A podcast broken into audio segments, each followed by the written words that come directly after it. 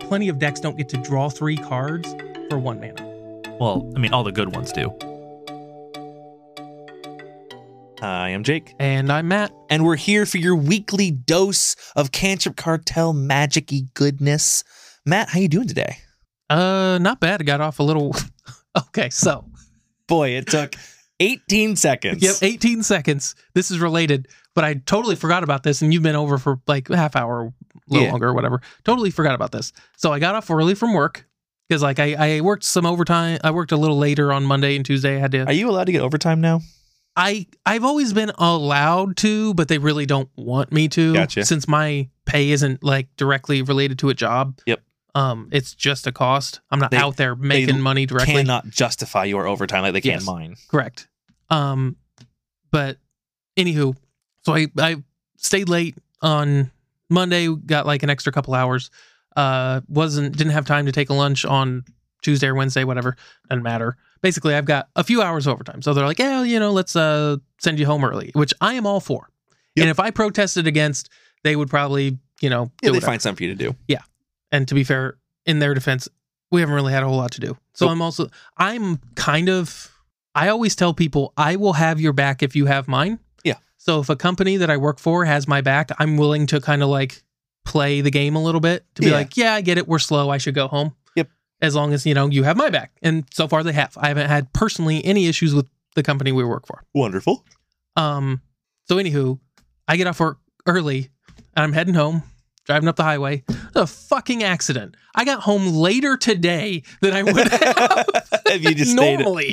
yes. So I was just sitting there. I'm like, well, that makes perfect fucking sense. The universe is punishing you for getting an easy day. Yep. So not only did I work the overtime, Yep. I left early, s- didn't get home early, and didn't get paid for the time Yep. that I fucking left early. Remember, everybody, nothing in this world is free. Nope. Ab- immediately punished. Yep. So I'm We're like, doing nothing I wrong. left, did nothing wrong, left early, had a smile on my face. And to be fair, I'm still in a good. I was like, whatever, You know, Yeah. shit happens. There's no way for anybody to control this except for the idiots driving. Yep. Um, that got in the accident. Which even them, I mean, shit happens outside Yep, of people's shit control, happens. especially on highways. Um, hopefully everybody's all right, but didn't know. I didn't see any corpses, so there are no I did white see- sheets. it was a semi-related accident. I think he might have something. There might have been a mechanical failure. Gotcha. So there was this semi, and it had one of the giant semi wreckers Yeah. that was towing it, and the driver's side front wheel, like the whole th- thing was bent at like a forty-five degree angle. Oh, like a tie rod had broken. yeah, something like there's some sort of mechanical failure in his Yeah. in the front end, and it just. Hopefully, when that happened, if that's what happened, he just slid and blocked, the, Yeah. whole, blocked the whole thing. maybe and he just jackknifed, didn't hit anybody, and then but- hopefully. hopefully. I don't know. This is all speculation. I just Yeah. happened to see the the wrecker there. Um, So if you want to know where we live, look at all every accident on a highway. in the Midwest between the dates of Tuesday and Thursday. I'm not telling you when we recorded this don't episode. encourage people. uh, anywho, and you can know one of the roads we drive on. the uh, other than that, like I've been good. Been playing. I'm kind of winding down on Warhammer 40k Inquisitor Martyr. Uh, Yep. world's longest The world's longest game- title for a game, game. title. Um, still have fun. Great game. Played it a lot. Um, just Worth your 15 bucks. Uh, yeah. Uh, well, I didn't even buy it. I got that PlayStation Oh, Plus thing. yeah. Yeah. Worth your monthly subscription. Definitely worth that month's monthly subscription. I mean, I Awesome. probably put between 50 and 100 hours into it. Yep. Like, it's and just, that's the kind of like I'd be I'd be content to pay 60 bucks for a game like that. Yeah. Like if, eh, if you could hand me any game and say you will enjoy 45 hours of this game, I'll pay 60 bucks Yep. easily. full price. Ching. done. No problem. Yep. I mean, you're talking when you get into the pay a dollar for an hour of actual entertainment, I'm good to Oh go. my Gosh. So, kind of Just saying, listener. we produce approximately 10 hours of content a month. Just saying, listener. Boy, it seems like an. I'm sorry, guys. I'm I'm being hundred percent facetious. I don't give a fuck who joins the Patreon. Thank you all who do, but no, I'm being completely facetious. no. I'm just Uh, I'm just fucking around. oh, I, uh, I, I made ribs the weekend, this weekend. Yeah, I know. I don't know I if we was- talked about that. I was this close, and Matt can verify how close my fingers are to asking Sarah to come over here this You weekend should for have. dinner. um the uh and I'll make them again. Like Mhm. uh, right now, like as like I've said, I'm just kind of like going through the different types of meat you can smoke and Yep. like um narrowing down recipes stuff like that. Uh, one of the I don't remember the name of it, and it's upstairs, and I'm not going to bother to go get it. But my uh, wife's aunt, she had sent me. She my wife told her that I got a smoker. So sh- there's this website company I don't know who makes like spice rubs and whatnot. So Oh, she nice. got me a like a four pack of like these Yeah. uh, rubs, and the pork one was really good. It's the only one I've had so far. Yep. But the f- the ribs were delicious. So I made I had two racks of ribs, and I had I did one whole rack without any sauce. Yep. Just to see, I wanted to see what they were like without sauce, and I put quite a bit of the rub on them. Yeah. And the other one I did moderate rub, and then we had two uh, different. Amanda likes, um, like more vinegary, like Carolina style barbecue Yeah. sauce. She doesn't really like sweet. Yep. Uh, sauces, and she really doesn't like sweet meat. I I don't love like sweet baby Ra- Ray's barbecue sauce is too sweet in my opinion. Yeah. But I like somewhere in between those. So not quite as sweet as sweet baby Ray's, but like not like, you know. Yeah. I want some sweetness in there. So like we had a full rack with no sauce and then a half a rack of sauce to each one for us. So uh it's good. It's very good.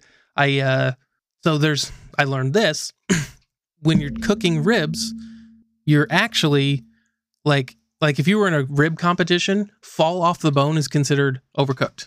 Because a lot of people, you hear people talk about that all the time. They'll be like, "Oh, these ribs are, f- you know, they fall off the bone ribs." Cool. I've heard that. Yeah, Apparently, that Hmm. is considered overcooked. that is a I didn't know- consumer would enjoy that, but a judge would not. Correct.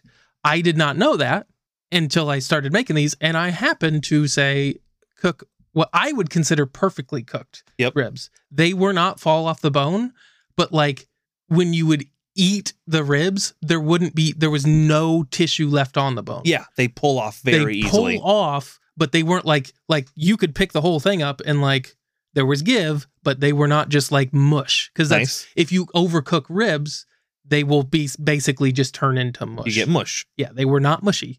Okay. I cooked them very well, in my opinion. They still had plenty of like texture because, you know, it's kind of, it's not quite the same thing with steak, but like I don't like, like to me, there's a point in which steak gets too tender. Oh, like, yeah, I I, get you. like to, I want to chew a little bit. It's not supposed to be brown pudding, Yep. like cow flavored pudding. exactly. The videos were like they cut with a spoon. yeah, I'm like, no, not interested in Yeah, that. it's a little too much. it's a little too much. And the ribs were great. So that was my weekend. How about you? I uh, got the chicken coop finished this weekend. The Patreon uh, patrons got to see some pictures of our new chicken coop. I'll get some pictures with the chickens out there because Sarah is in the process of moving them out. They spent their first night outside last night. Um, for people ask, people wondering why we still have chickens inside, I know.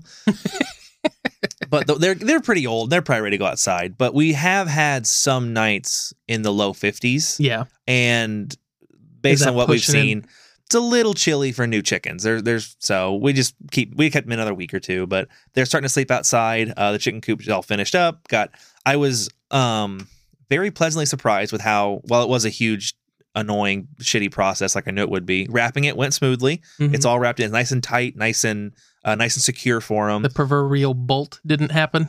No, The one we bolt didn't break away? any bolts, Good. um, which I was very prepared for. didn't break any bolts. Everything went in fine. Uh, we ended up we bar- I, was- I, it worked out great. I wanted to bury the fence around it, the Mhm. bottom one, to, so you, nothing could dig underneath it. It it all went smooth. I was really dreading building the door um, because I've never built a door like that. Yeah. and I'm a relatively handy guy, and I've built things. I've built squares, but I've never done it.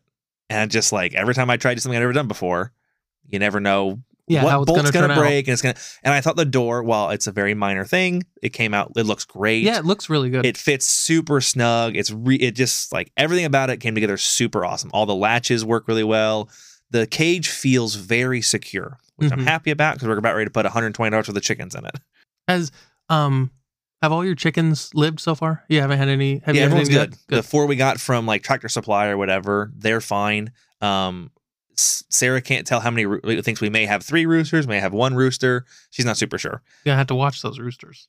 So I've heard conflicting arguments where some people say roosters will fight each other. Uh, but for example, my mother, and this is one story versus you know it's Yeah. the internet, and but like my mother has a couple roosters, and they're fine. hmm They pick on each other sometimes, but like they're totally fine.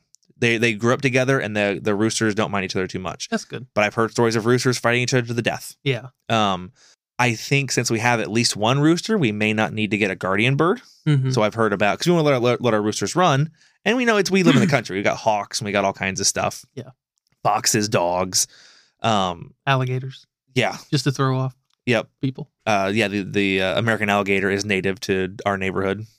Um, Native or not, it still could be there. You're not that far from some water. um, but it's not uncommon to get guardian birds like a goose or a or a or a turkey Mhm. to basically help protect them. But uh, like my mom was saying, like she's had her roosters have done a fine job, and I've heard other people say that roosters will do an okay job of protecting your hens. They'll fight shit if something comes around to fuck with them. One, they'll alert, they pay attention, they'll call out, and two, they'll fight stuff. So we'll see what To happens. get them some armor. No. Cute as fuck and kind of badass. Can you imagine, like, if you, you, hypothetical, yeah, your chicken is strapped up with some fucking chicken armor, right? And a hawk comes down. all you hear and Oh, is you just you happen to be outside mowing the lawn and you look to your left and your rooster who you've named something from warhammer so let's say his well, she- name I is believe his, horace I believe his name is Grim. grim cool Yeah. so grim is full battle armored chicken fighting off a hawk and you just pull your phone out and you're just like check this shit Yep. out and your chicken fights off a hawk Oh, for And sure it's kills just him. the sun comes out like from behind some clouds and just catches on that armor Gleams off it the just armor. gleams on it, and there's some there's some hawk blood. I don't wish any harm upon the hawk. I but do. Just, just an. Uh, yeah, I mean, he, If he a needs hawk- to be fought off. If a hawk's trying to eat my chickens, Then eh? fuck him. Castle doctrine, man. and then you print it on a shirt that says "Stand your ground." yep. Oh, don't talk about don't tread on me, fucking chicken. that would be hilarious. yep. Yes. I have seen uh, some videos. I don't know if it was a rooster or not, but like I've seen videos of like someone will come into their chicken coop or whatever, and they'll be like a hawk or a, a, a bird of prey Mm-hmm. being pinned to the ground by a chicken, like Yep. holding its throat. Um, I've seen chickens like stomp snakes to death. Like, I mean, like, they're they're they're pseudo wild animals. They're Yeah. prepared to fight for their life. They're just also fat lumps of food. Yep, they're There's a lot of They're things they can't delicious. fight. They're delicious, and they are deme- they they are very lo- these are very lovey. Sarah's Yeah. done a good job of making them lovey, but yeah, and I mean, from what I understand, chickens actually make res- reasonably good pets. They do. If you So- socialize them when they're like you can. Uh, when I worked at the the horse barn at Nadia's, like you could just walk over to most of them and pick them up. Yeah. like you can like just walk straight to them and hold them. They're fine. That's cool. And most of Sarah, like for me, they will let me pick them up, but Sarah, they'll walk over to her. Yeah, like they she's- love her. They know She's her. mama chicken, basically. she is very much mama chicken. You're the person who turned the light on. all the Yep. time. Kept us that You're the warm person who 95 degrees or whatever the fuck it brought was. food and kept us warm and happy. But that's basically what my weekend was. I a couple hours on uh, Saturday, or yeah, a couple hours on Saturday and a couple hours on Sunday, um, getting that done. Which hilariously on, so you know my wife, she's pretty pale. On Sunday, we probably spent another like three or four hours just getting everything finished up, getting the door built, getting the last bit of wrap done, getting everything ready for him. We uh, we put some nesting boxes in there. We drilled. Uh, I realized after the fact because that we've sealed it with foam, so it's relatively solid Mhm. and we realized that it gets very hot in there very quickly. So I Yeah. drilled a bunch of breathing holes that will will Vent cover some up for air. winter. Yeah, and uh, in those three or four hours, she maybe got sun poisoning, Oh, but definitely got all of her back sunburned. She's all she's all red and sunburned, that sucks. and she was like super tired all night. hmm Like three hours, four hours in the sun got her fucked. When it was, And it was like it was, pretty very nice bright. this It weekend. was like great. the sun it was, was, like out. 80 degrees. Sun, yeah, it was too much for her. But that was my weekend was getting the chickens, uh, basically getting their house finished up. And I'm very happy with how secure it is. I walked around it and checked it all. And I think it's very solid. I think they're very safe in there. And I'm very happy that they have a nice, safe place to live. You know what Oh. else I'm very happy about? What's that, Jake? Uh, the new Legacy meta. How's Legacy? and our patrons. So I oh every week want to give a huge shout out to our patrons. Uh, if you guys want to join the Patreon, patreon.com forward slash cantrip cartel. You can hop into that private Discord, chit chat with us. Uh, I know that me and Emperor have been playing tons of modern. I'd love to have some more people to play, play modern with. Mono Wolf gets on sometimes. We're s- uh, with Emperor now having his legacy deck put together. I'm gonna get mine finished, proxied up soon. We're gonna start playing some legacy stuff. Might even be able to catch Matt on in on that to get some legacy elves bouncing around. But if you want to join in all that shenaniganery, uh, like Emperor, who puts our stuff on Reddit every week. Thank you very much. Ramblin' Rogue, Ashley Eric, Monowolf Ethan, CJ Nate, Asphalt Ted, Mumble Down Rob M, Limit of Questions, Winter, Rose, Becker, Derek T, and his forest. Head on over to that Patreon, hop on in. Every tier gets you into the Discord, and there's all kinds of other perks in there. But Oh, I almost started the episode. There's one other thing I want to talk about. So there will be no episode next week. We're going to take next week off. Um, I plan on trying to do a little better job of scheduling breaks every few months, just for a little bit of a mental reset for Matt and I. Look, I'm not pretending this job is hard because it's not, but it is time consuming for us. I um, Matt gets up super early, and we- recording late kind of fucks his schedule up. I am very busy throughout the week between hosting stuff on Mondays, recording, getting things edited, doing stuff with the wife, trying to keep a social life going. And just once every few months, probably, we will start kind of planning just to take a take a week off. And Yeah, we'll you'll just, know at least a week ahead of time. Yeah, unless we'll- there's some emergency. yeah, and they and it may still happen that if we have to skip for work, whatever, we'll kind of just roll that into it. And obviously, we're humans and things happen, but we're gonna try to plan a little bit more often. Just taking take a week off here and there, maybe every every two months. So next week, no episode. Um, patrons, if you want to try and organize something, I'd be totally cool with hopping on Discord and playing some Magic next week, fucking around. But listeners, I'm super sorry. I know you're heartbroken. I hope you'll find the will to live. But Matt. Yeah, let's hope so. How is Legacy looking? uh, like damn good. I mean, I don't really know what else to say. Like, it's still They there's a- did it. They fixed Legacy. in its current state now wizards is like the perfect company at grabbing defeat from the jaws of victory Yep. so like As a good friend of mine always said, Magic the Gathering is the best game despite Watsy's best efforts. yes and that's 100% true legacy has been looking great the Yeah. past several weeks since the ban like we are both actually legitimately excited to start playing Legacy a little more regularly on MTGO. We've Yeah. we've both taken kind of a break, step back from actually playing weekly Legacy, just because like the in my opinion, the format didn't look interesting. It didn't look fun, and the decks we had to play against didn't look fun to play against. And yeah well and that's that to me is the big thing like if legacy if the same 15 or 20 decks were just a thing for the next five years like i'd still be interested in it Yeah. as long as there wasn't like a dominant oppressive type bullshit that was going on Yeah. like who the fuck wants to play either initiative or blue red delver every other matchup yep, I Like, know it's- that's and pay and just- for the privilege and so just, to and speak. just you go into that and i have uh, i've been playing a lot more standard recently uh standard and pioneer but i play a lot of standard on arena and i play a lot of standard on arena sometimes i'll go through a phase where i'll play like s- s- four hours Yeah.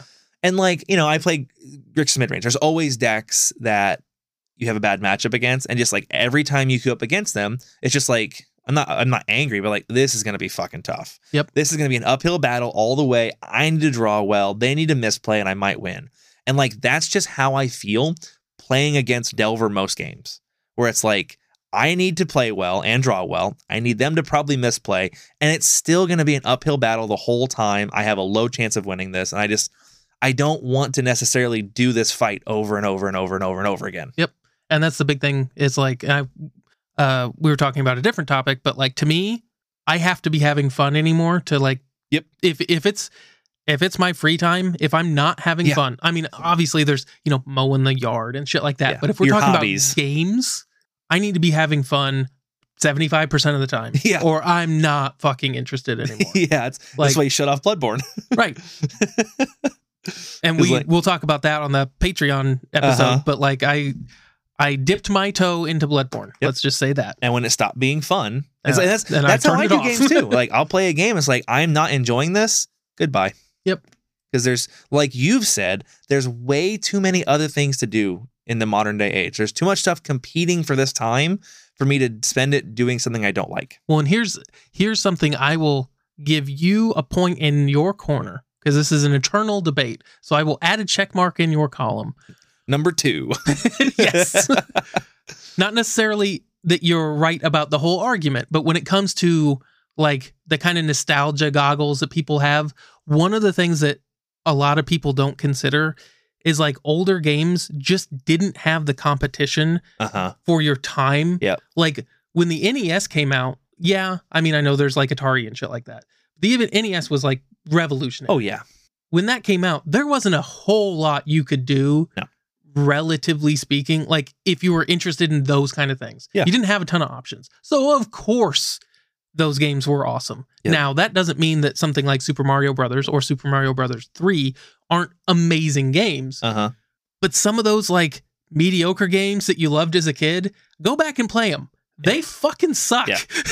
like, Yeah, but like the, the cost to entry for a video game was so high. well, I mean, shit, just to buy them. that's like, what I mean. Like, like yeah, to make them was incredibly expensive. To buy them cost yeah, in inflation adjusted terms thousands It's- of dollars to buy f- shit like that. not like today where you can go to GameStop and peruse the five dollar bin and pick up some fun games, or hop on Steam and look at the under five dollar, under ten dollar, and just buy three new games and give them a shot. Right. Like every game cost full price, sixty bucks, or whatever it was, which I mean was Like I hundred said, dollars. Right, that's what I mean. Like, I mean, shit, it's not even just that. So, like, this was a few years ago. I was sitting at my grand, my wife's grandma's house. This all obviously has nothing to do with legacy, but Yeah. whatever. I was sitting at my wife's How's grandma's Legacy house, looking? and she had like a really old fucking like newspaper or something. And I started thrum- so, like thumbing through it, and it had a Toys R Us ad Mm-hmm. in it. Like the games were like $120. Yeah. For like the good ones. Yep. So like if you wanted to buy like Street Fighter 2 Turbo or Super Mario uh Yeah. World Yep. or like Yoshi's Island or Doom or something like that, they were between 60 and $120. Yeah, back in what the no eighties? wonder back in this the ni- Super Nintendo was the 90s. oh, the nineties. Okay, back in the nineties. Yeah, but I mean the 90s was still fucking 30 years ago. yes, it was. Like that's an insane amount of money. Yep. Like I mean, so just Yeah. everybody keep that you, in mind. You got one game. And so Right. if you want to play the NAS, you can play the other game you've had for two years and you've beaten 100 times, or the new one that you're going to have for two years. So like uh, you played it whether it was good or bad. And you learn to love it. Right. That's like, there's there's a lot of things. Like we were talking just 10 seconds on Bloodborne. Matt was bitching about a lot of stuff. And it, myself, I have these rose colored glasses of being like, all of those complaints are completely valid. But man, it's fine. I just had so much fun. I enjoyed playing that because Yep. I forced myself past them. And it's easy to look past all of these legitimate grievances where it's like they, kind of bullshit, but it yeah, that's that's bloodborne for you. Yeah. Um but anywho, Sorry, talking about magic. let's talk about magic. Um so in a surprising turn of events, Blue Red Delver won this Yeah. week. Shockingly enough, although I will say, um, it- it's the only deck in the challenge categorized as blue red delver. Yes. Now, There- there, there's there's a lot of uh, spoiler alert. There's a lot of other this week. Almost half of it was actually unclassified. Yeah. And there's for sure a couple in there. They're very. I actually looking at it, and a few in the top eight. There's a few that are Delver-ish. Mhm. So, that- but I mean, like one one deck pinged the sensors as legit blue red Delver, Uh but it did also win. so it was uh Sahakvik. Well done. So let's go briefly over this. We did we did a pretty deep dive on the Delver stuff last week, so I don't want to Yeah. beat that dead horse. But uh the big thing here, notably, two sprite dragons in it. So we've got Delver of Secrets, DRC, Murktide, Yep. two brazen borrowers instead of typically speaking one. Yep. And then two sprite dragons. Yeah, a total of 16 creatures this week. Yeah. Kind of really up on the creature list. And um, I know Matt, I will stand behind that I called this immediately. Matt's always felt this way, but I still believe if you want to run a aggressive tempo version of Is It Delver, Sprite Dragon is the way to go. I love that card. Yep. And I- everyone's everyone's been looking for a two mana card to fill that um, Expressive Iteration slot. If you're looking to be aggressive, is it? I think Sprite Dragon is the is the best way to go. Yeah. I, I do want to make a minor, minor complaint to um, other podcasts I've listened to, and there's this idea that they're kind of to say they're sh- they're they're they're, they're poo pooing this idea that as Expressive Iteration got banned, everyone has been experimenting with all these two mana cards to create card advantage, predict and Mercurial Spell Dancer, and all these ways to get extra card advantage and like poo pooing it, being like, you know, why are you trying to do that? That's not what the decks wanted. You know, don't worry about that. Don't try and focus on these bad card advantage spells to make the deck better.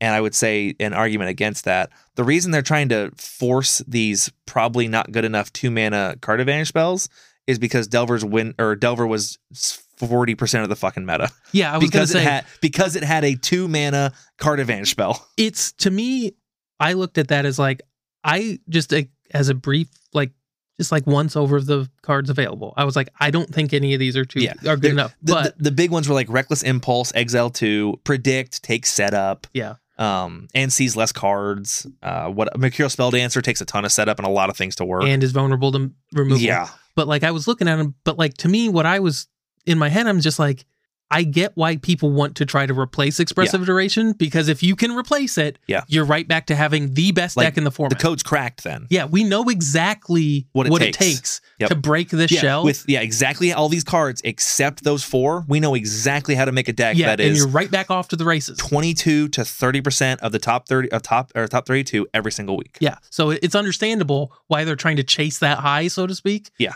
I just personally didn't think that like predict has too many hoops to jump through. It's not nearly as reliable. Yep. Reckless impulse has fewer ju- hoops to jump through, but again, isn't as reliable and like Yeah, there's there, there- there's the a card reason just isn't there. there's a reason none of them did it before. Yeah. but there's also you got to keep in mind that in the previous iterations of Delver, when these cards existed, and they didn't run them because they weren't good enough.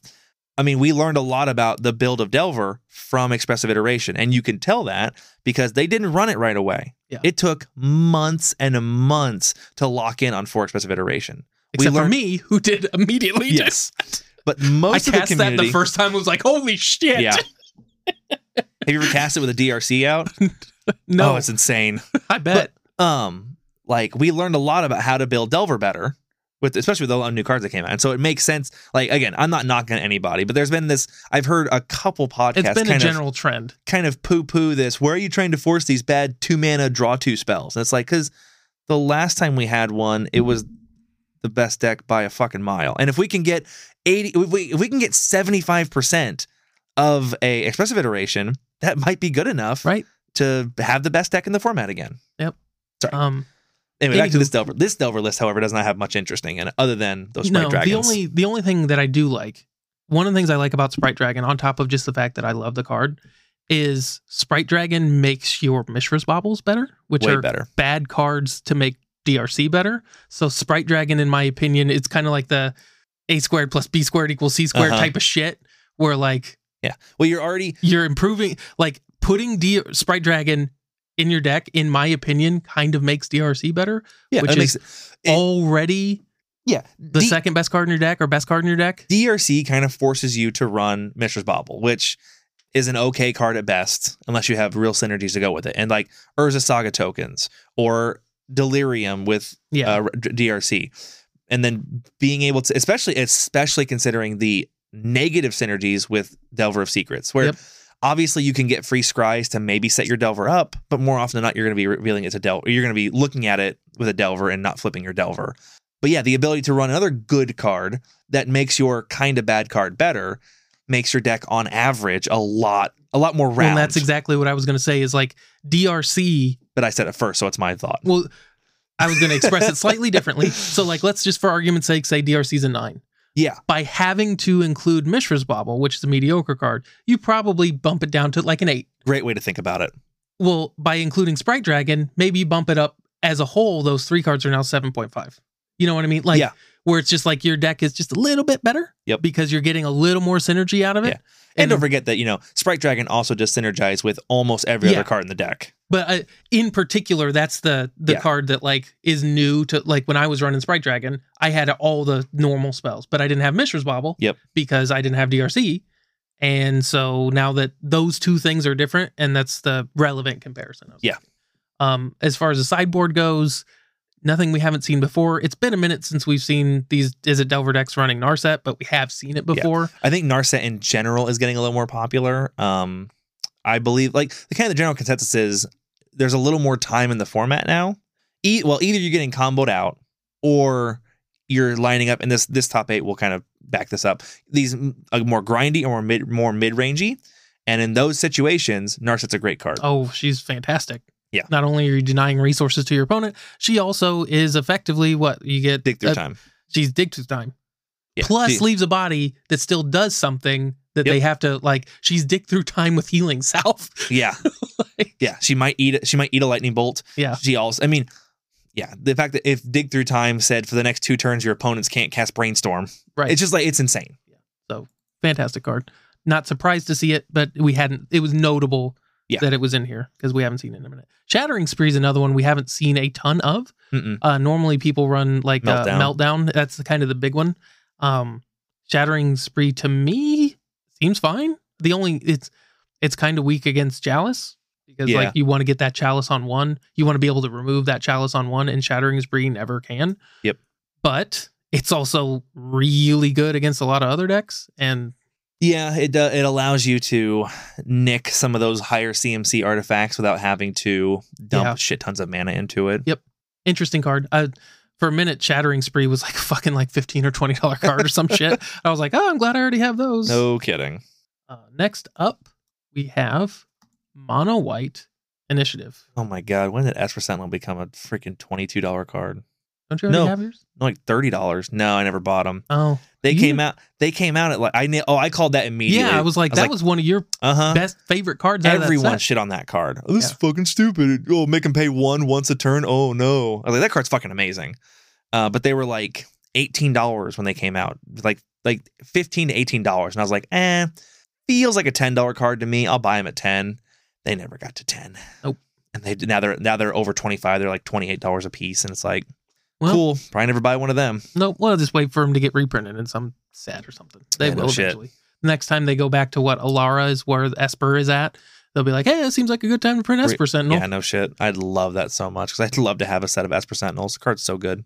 Um, Anyway, anywho, what's this deck? yeah. So we got Esper Sentinel, Thalia, uh, Archon of Emeria. Oh, Did you ever did you ever name the deck?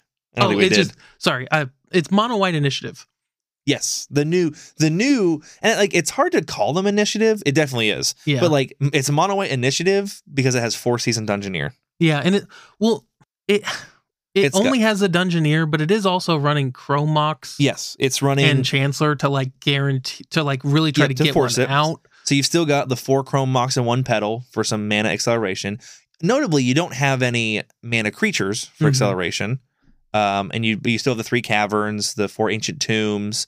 Um, you know, no um, No City of Traders. no city of traders and 22 total land. So you're planning on hitting some land drops. Yep. Eh, Well, you 22 total lands because you're not running any of the Ameria lands that are the dual face lands. Yep. But yeah, it's it's kind of a mix, in my opinion, of death and taxes and Yeah. initiative. Well, Which, to be fair, initiative was. See, but I it's- wouldn't even call it death and taxes. This to me feels a lot more like um Dragon Stompy, but white. That's what I think of when I see this deck because I think this deck is made in its like it's two or three drops, but you're trying to slam that that either that hate piece or that um, status piece turn one or two as fast as you can. So you're trying to turn one a Thalia or an Archon immediately Yeah.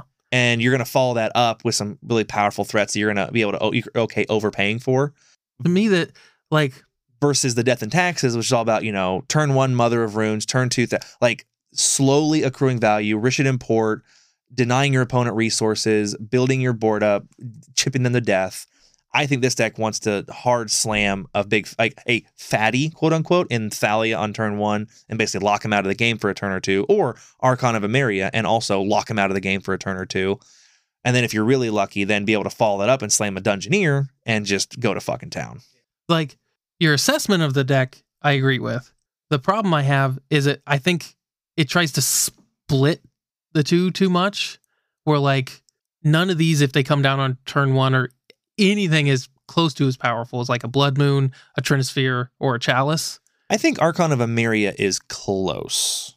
Um, Thalia is not on turn one, but, but, like i I, mean I, that's- agree. With you. Uh, uh, well, the Esper Sentinel and your Thalia are going to be your biggest turn one, so that's why there's eight of them. And you're right; neither of those compete with Right. Blood Moon. You're 100 percent right there. and so like it's it's hate bears and i personally like they can become pieces like that in multiples but i don't consider hate bear hate bears like lock pieces because like they're trying like esper sentinel and thalia slow you down Uh-huh. trinisphere says you don't play the game That's true. so like, but I get your point, and I agree with you, like the assessment. That's exactly what it's trying to do. It's we're talking arguing over definitions here, basically. But yeah, it's it's one of This those is- things. It's this- somewhere in between red prison and death and taxes, This is the Fairy Mastermind versus Hole Breacher argument Right. again. where it's just like. But yeah, it's it's it's definitely not that all in on initiative because Mm-mm. there are a couple. Yeah, we still the, the big one has become that um Boros initiative where you, you Yeah. have eight initiative creatures and usually like some simian spirit guides to try and just force it out fast. and red green is back in this top 32 as well it's in uh, Nice. 12th place where it's got the undermountain adventurer the caves of, caves of chaos adventurer and then all eight of the guides Yep. so like it's like this weird like this white one is kind of like this like we're like well we kind of like the initiative creature because it is fucking amazing we're not Yep. gonna not run it Yeah.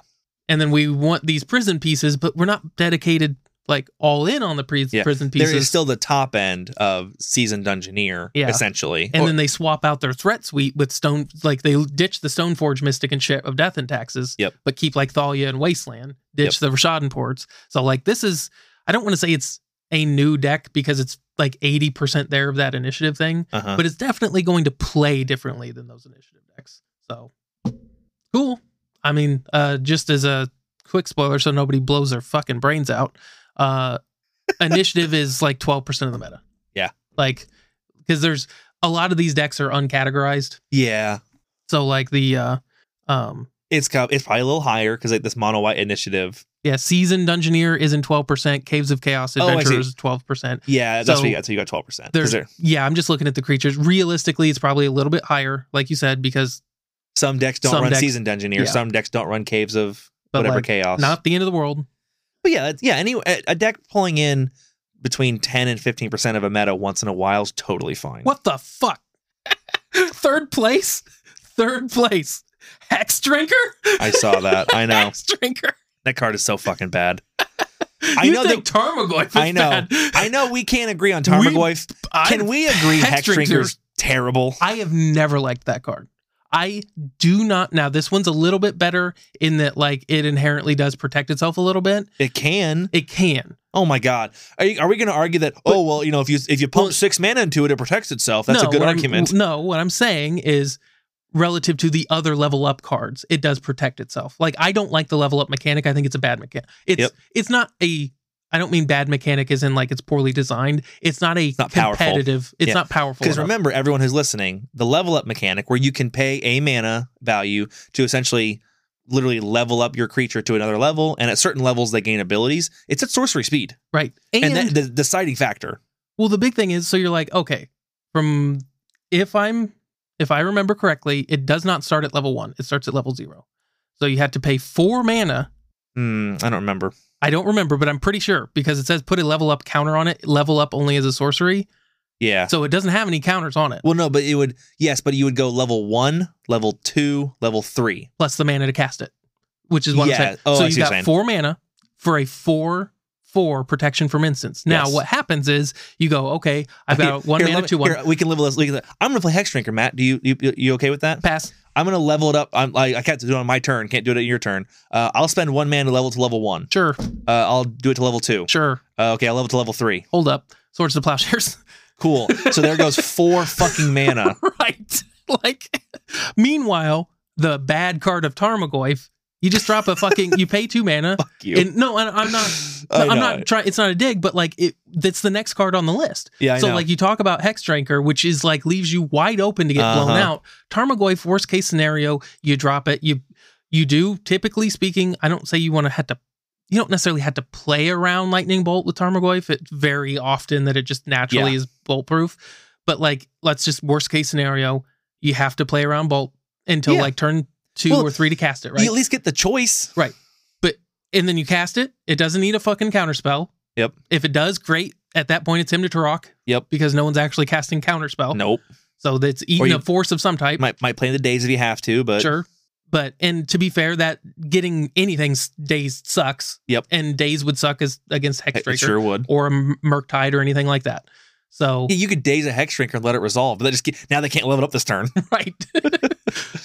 and then it sits there and like Tarmogoyf is just a good fucking card. yeah, don't get me wrong. I don't think again. I still maintain I'm not in love with Tarmogoyf in in Well, what legacy. I mean is resol- when it resolves. So when Tarmogoyf resolves, it's often a four five or a five six. Yeah. a four five or a five six. Once you've once Yep. the costs are in it, yep, it's relevant. it's a relevant creature. Yeah, You and that's for have to two f- mana. You had to put four man into this fucking thing to make it almost as good as a Goyf. Yeah. Ar- arguably, let's say, but I'd say it's arguably a it's, trade off. it's better if you get there. So when you Sure. Uh, get to, I, I would say, A four four protection from instance is better than a four five. I would agree or even a five. I'd say even a five, even a five six. in You're- this format. Realistically, probably, but Your- at 'cause that your, point, your your top decks change quite a bit. On what like your outs to this are really low compared to Tarmogoyf. flip side though against a goldfish, a five four is one turn quicker than a four four. That is true. That is true. But as, And as, then- as someone who plays control, I have so many outs Yeah. to Tarmogoyf, and not everyone does. But if the hex shrinker, you know, hype, i- if you can put twice as much mana into this creature, then yeah, now I, I really don't have any outs. Well, and the funny thing is, if we're going against like a control deck, I think I'd still rather have Goyf because like Hex Drinker's just the fucking prismatic ending. it's I a mean, yeah, it it is. it's a one mana prismatic ending, yeah, and, and, it- it, like- like, yeah, and- you can't swords it, but that's the only thing they can't do to it. and like, you're so oh, it's in it's not instants and sorceries. no, oh it's just shit, instance. that's worse. Never mind. Yeah. I thought it was both. yeah, no, it's just instance. Yeah, that's worse. Yeah, I'm I'm not a big fan of Hex It Drinker. does have the top end where if you place, if you put nine mana into it, it becomes a six six Sure. pro everything. which cool. Nobody even fucking plays Progenitus anymore. A Nope. 10-10 protection from anything isn't worth four mana. Yep. Just saying. Yeah, it's not. Yeah, I Yeah. don't listen. To finish my thought, I'm not in love with Tarmogoyf being played in Legacy. I'll take Tarmogoyf all day over Hex Drinker. Yeah. Tarmogoyf eats Hex Drinker's lunch. But hey guys, Not you even close. make it happen. Go make Hex Like- Drinker pay for its lunch money. If I was playing Tarmogoyf, I would alter him to have Goyf eating a Hex Drinker. I remember when that card that card was like a 45 50 dollar card when it got spoiled sure was. and now it's 5. That's what happens when bad cards get reprinted. And that's probably it's, I don't think it was it what was Hex Drinker printed in originally? Uh-huh. Uh, it was a while ago. I didn't know it'd been printed more than once. Yeah. Oh, it was in the original Modern Horizons. That, that's the only time it's been printed.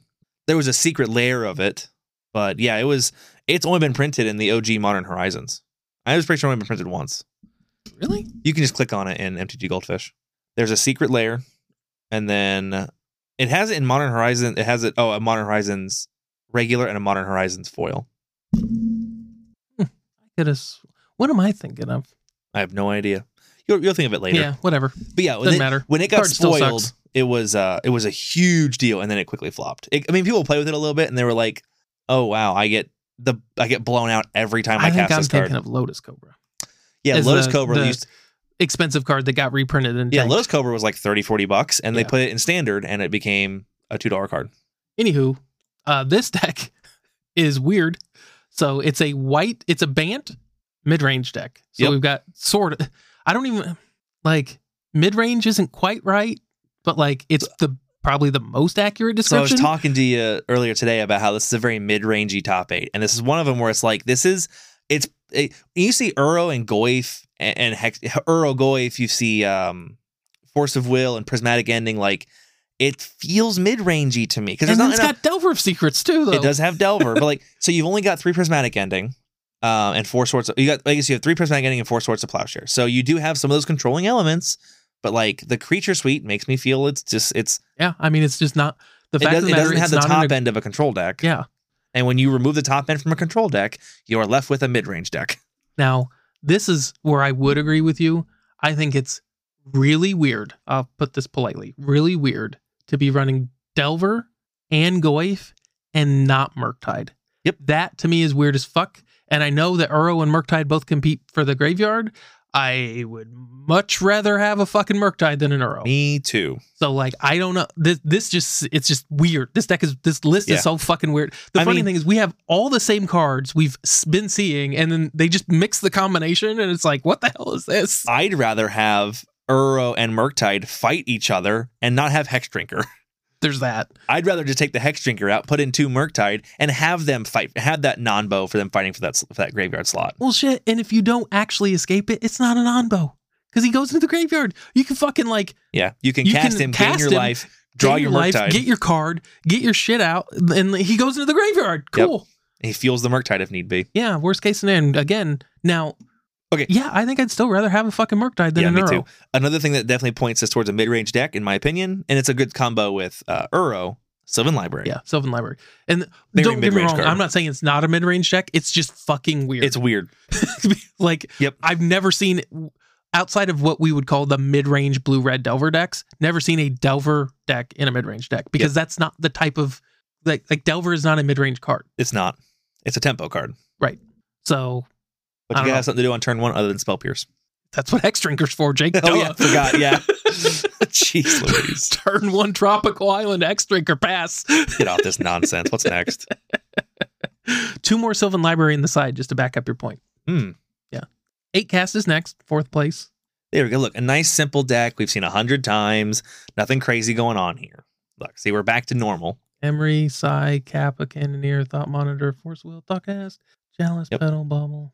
Full eight cast. The way you well, the way you said that made me think that. Oh it was no, a I'm trick. sorry. and I was like, I'm like, what am I looking for? nope, nope. This uh, a, Yeah, but a yeah, this pretty is pretty standard stock- eight cast Eight list. cast list is pretty much dialed in until we get something that like in- until we get something like new printed. I don't Yeah. think it's going to change. a So lot. the Caracas in the side ma- got me thinking. Are you ready for uh, Caracas to spike? why is that? The ring, man. oh like God, the ring tempting you. It takes all your creatures legendary. I broke Matt. Caracas, Graph Digger's Cage, Hydroblast, Soul Cloud Legend. That mechanic is so. It's just that again. It's one of those. It's made for online play. Yeah. That that mechanic is. If you, I'm not reading all the things on it. I mean, there's like there's like six things on it, but look it up. The ring has the the way the ring uh, the ring tempts you has been spoiled now, and it's one of those things. It's just like mutate. It's just like day and night. It was designed for online play when the computer tracks it. which is stupid because like it's a modern straight to modern Yep. set. Like It's not gonna be on arena. it's not going to be on Arena. I know. It's It's and it's like a it's in my opinion a worse version of the Undercity. Yeah. So we've got the Monarch, we've got Undercity. There's day and night, like Yeah. all these like Dude, it's gonna be. game changing effects. And I'm going to need to bring a second deck box with all the fake tokens I have to carry to bluff my opponent that I might be playing the ring. I might be playing Undercity. I might be playing, I don't fucking know, Yep. stickers and a Merit Lage token, and a merit lage. To, like, just and, you know like, I'm going to have to, br- I have to threaten bring, that. I have to, re- I have to, re- to reveal so many things beginning of the game or be able to throw them through 'em to make them, yeah. And this, the, the ring tempts you is another silly mechanic. But Caracas is going to spike. Not I mean obviously there's infinite room on the top, but like it's already 32 bucks. yeah. and it's banned in if if it wasn't banned in EDH, that card would be so fucking expensive. Oh, it would, or yeah. have been reprinted like four times. Mike. Didn't we decide in our table like if you play mono white you can have Caracas? Yes. Wasn't that was, if you limit yourself to mono white you're allowed to play Caracas? Hundred percent, and that I think that's fair. yeah. Oh shit. Anywho, uh, like you pretty much nailed it. It's eight cast. Yep, it is eight cast. There's not really a ton to say. In anymore. fairness, Goldfish nailed it. Yeah. The next one's really kind of cool. Yeah. Grixis, So but not. I'm gonna go out and say This is not Grixis. it's not Grixis, but it's not not Grixis. And it I'll can say be Grixis. I will say I count the sideboard. I look at a list of 75 okay. Okay. because like in Legacy that absolutely So- matters. For reference, we're looking at an is it list It's blue red delver with some black in it. for snuff out. It's got snuff out, And which then the we've seen s- before. In And, the sideboard. this in, in particular is why I will call it Grixis. It has a domain card in it in the sideboard. Like it does actually matter that there's a swamp in this deck. Yep. And there's a couple like and there's three swamps. yes, there's three underground seas. Like now this is like splitting hairs. And that but that's what we do on the show is Yep. split hairs. That would be my argument. There are there's two swamp matter cards in this deck. That's all I'm saying. So are you saying Shadow Prophecy hashtag better than is expressive iteration? I haven't actually read what it is. Uh, I just saw domain. Shadow, so Well, Shadow Prophecy in the side. Instant, better than. Ah, yep. So we're there. Two and a Costs one black, more mana. Easier to cast. Slightly easier. Uh, One more mana, but definitely fewer color restrictions. Yep. Does force you into black, though. Not a blue card, so it Yep. can't be pitched. Yep. Uh, I'm just checking off the list. So look at the top X cards of your library, where X is the number of basic land types you, among land you control. So three Yep. At most. At Yep. most. at most. Look up, uh, put up to two of them into your hand and the rest into your graveyard, lose two life. So a pseudo expressive iteration. Yep. Um, you get to play Snuff Out. Yep. Snuff Out's good, especially in initiative he- initiative heavy meta, which Sure this is. one kind of is currently. This th- top 32 is. You also get to play pa- Plague Engineer. I don't know how good Plague Engineer is lately. Um, but Plague Engineer, its floor is pretty high. Yeah. Like it's it's almost everyone has s- two creatures that match creature types. Like yeah. And not there's to a, mention lot of it's a X, three two death touch. there's a lot of X ones. There's a ton of X ones. Like I mean, you can eat all kinds of shit. Like oh, you've got a fairy uh, mastermind in your deck, huh? Yeah. Plague Engineer, and I'm still left with the three two. Yep. And your all future fairies suck. Yep. Um. So There is another really interesting is. card in this. so there's we haven't even got to the main yet. We were Yep. just focused yeah, on we, we the jumped to the two sideboard. black cards, which are really what you know stood out. So we've got DRC Fairy Mastermind, which we've talked about extensively. extensively, Brazen Borrower, and then Chrome Host Seed Shark. yeah, this card's So- not legacy playable. That is the dumbest fucking name. Yep. Let's just start there. Look at the art. The art, the art isn't much better. So we've got a three mana, two and a blue, two four flyer. Whenever you cast a non creature spell, incubate X Don't forget, it's a Phyrexian shark. Phyrexian Shark. Yep. Cool. Super relevant card types. I mean, the Phyrexian technically is, That could be relevant. but the shark thing's almost never going to matter. Yep. Um. So whenever you cast a non-creature spell, i.e., twenty-four cards Yep. in your deck, twenty-seven cards in your deck, uh, incubate X, where X is that spell's mana value. And so, just in case you don't know, because I don't have it memorized yet, create an incubator token with X plus one plus one counters on it, and pay two, transform this artifact. It transforms into a zero-zero artif- Phyrexian artifact creature with that many counters on it. Yes. So the direct comparison to be made is uh, the other shark card in Legacy, Yeah. Shark. T- or Shark Shark, Typhoon. Typhoon. We know when you resolve a Shark Typhoon, six mana enchantment, every time you cast an instant or sorcery, it makes a flying shark with that much power and toughness. Yeah. This one does literally the same thing, except it makes incubate tokens, which you can at instant speed pay two mana and flip over. Some relevant parts there to keep in mind. Uh, you can do it at instant speed. You can they do have summoning sickness the turn they come in, but when you flip them, they do not have summoning sickness. So you can make them on your turn, pass the turn, uh, at the end of your opponent's turn, flip them, or even on your next turn. Yeah, they they're Flip them kind of and attack. pseudo protected. Yes. Um, this card is a three mana two four that's blue, so it dies to days. It dies to Yeah, it almost certainly eats a daze. pyroblast. Fire blast kills Um, it. obviously, force of will probably worth forcing. well, the one of the things I will say about this is, in certain matchups, you almost have to force this. Yep. Like there are certain matchups where if it resolves, you're in deep shit. Now it now the upsides, or sorry, one more downside. You have to pay for each of these Yeah. tokens. You don't just get tokens. Don't like you have to sink more mana into them. Now they are artifacts which are removable, but not the most easily removed. Um, Well, and the thing is, there are artifacts. Eight cast is a real, very real deck. Almost everybody's packing like meltdowns. Yep. And uh, shattering sprees. shattering sprees, other Yeah. shit like that. upsides. Uh, Force of Will and Snuff Out get pretty good when they come with a 4 4 or 5 5. Uh, in general, your other spells, they're only one or two mana, but they when when Brainstorm makes a 1 1, Yeah. that's pretty good. I mean, like, I brain nothing feels better than brainstorming with a Monastery Mentor out. Yeah. Even if it didn't have, just make an, or uh, I should say, like a Young Pyromancer, just Yeah. makes a 1 1. Don't forget, though, you do got to pay two mana for that 1 1. Yeah. Um, I I don't see it. I don't think it's good enough. I'm again Fairy Mastermind's here again this week. People are really digging on that card. I still don't think that card's really iffy to me. Keep in mind, last week we had a huge argument, uh, uh, our friendly argument, and really, what did the the the almost the entirety of the argument revolved around one thing: two mana versus three mana. Mm-hmm. And I'm right there, willing to say that three mana for the it's just it's probably too much. This Yeah. doesn't this doesn't do as powerful as a thing in my opinion. Oh, for sure, no. The one thing that I've seen this do, and it's in standard, but what it does, it's really good, is it allows you to build a board state and survive a board wipe. Mm-hmm. And I've seen it do really cool things in standard where you play Chrome Seed Host, she's- you kill a thing, you play a spell, you do a thing, you accumulate two or three tokens, and then you wipe the board. Yeah. So then everything di- in your board wipe makes a token. Then you can go on your next turn, you can start flipping this shit. You, sur- you pseudo had a one side board wipe. Yeah. Well, fuck. Even if you, even if all you did was go turn three shark, turn four board wipe. Yep. You're still against the right deck. Yep. You're still ahead. You have like, a four four. yeah, you have a four four.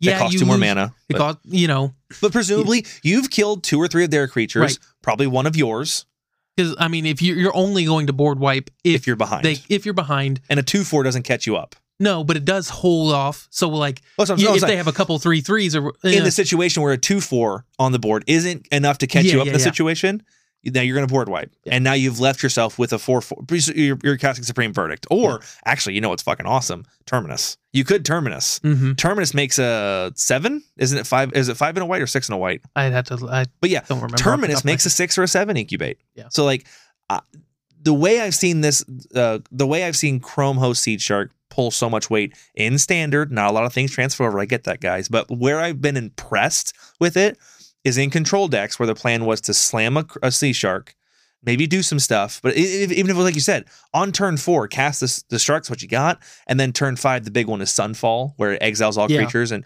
but exile all creatures, make a five five. hmm Actually, Well, doesn't Sunfall get you? dude. Sunfall also makes one. So yeah, Sunfall. yeah, would- that's not a bad game plan. Sunfall would make a make a three three incubate, and then you'd have a five five off the shark, and like you're untapping with a fucking board.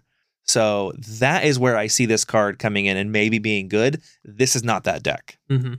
This deck you're looking at getting a lot of one ones and maybe some two twos, uh, possibly. And again, but the, in fairness, the line does play out really well. Where you go Chrome ho- Chrome host Chrome host seed shark, they try and kill it, you force it. They Yeah. find they kill it still, and you got a five five out of it. Yeah. That's still a really good line. Mhm. yeah, I a lot of what these cards, a lot of what this stuff to me just reeks of is uh, it's actually a good thing. The meta is so wide open. Yeah. let's fuck around a little and bit. it's new. It's this is uh, this is a March of Machines. It's a new card. Yep. Like yeah, it's. I'm not mad we're trying this just because I I'm up here saying I don't think this this card belongs in this deck. yeah, I don't think yeah, it has it's- legs. It's super awesome though that that it that it shows up. It definitely has this fish. Um, that it shows up in but a it's top flying, eight. so it's clearly got something going on.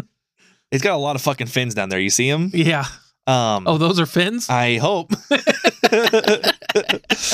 um, but yeah, like I don't like the, all these cards that I'm kind of against, you know, showing up. That's how open legacy is, where you can run these cards, these maybe suboptimal cards. You can experiment, and these experimenting decks are still putting up numbers. So again, I don't think very mastermind long term has legs. I I'd say the mastermind has better shot than the shark Agreed, if I had to pick that. hundred percent agreed. Um the mastermind in my opinion is a much better card.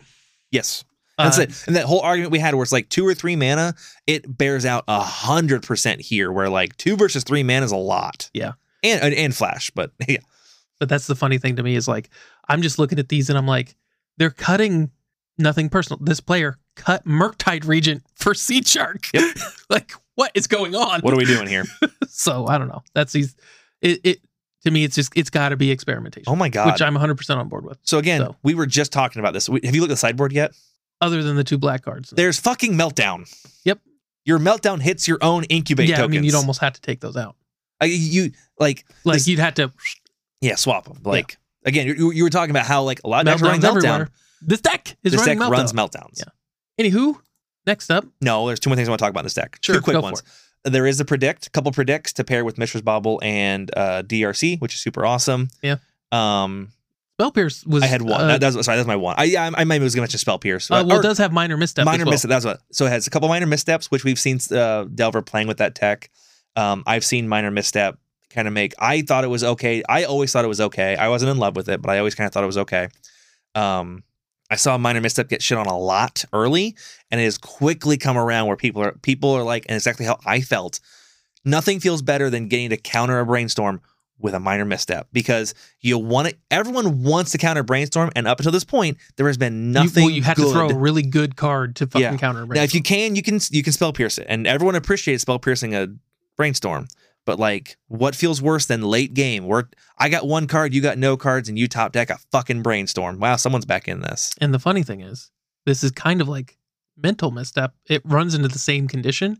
The more people start playing minor misstep, The better it gets. better it gets. Yeah. so, So minor misstep is still seeing a bit of play. That, that card really made a 180 in people's hearts, which I'm glad because I think it's a I think it's a good card in the right deck. Mhm. And uh, we do see them playing with predict, and and I think predict top aiding is relevant. I think minor misstep just needs to draw a card as well. Next deck. no, I 100% disagree. Fuck blue. Yeah. they should make uh they should make black misstep. Yeah. Where it does the same thing except it draws a card. well, it just needs to be thoughtsies. thoughtsies. Thus he's- next line of text. Draw a card. oh boy. hey, maybe black might actually see some play. I'd play that. I'd play the fuck out of that. Hell yeah.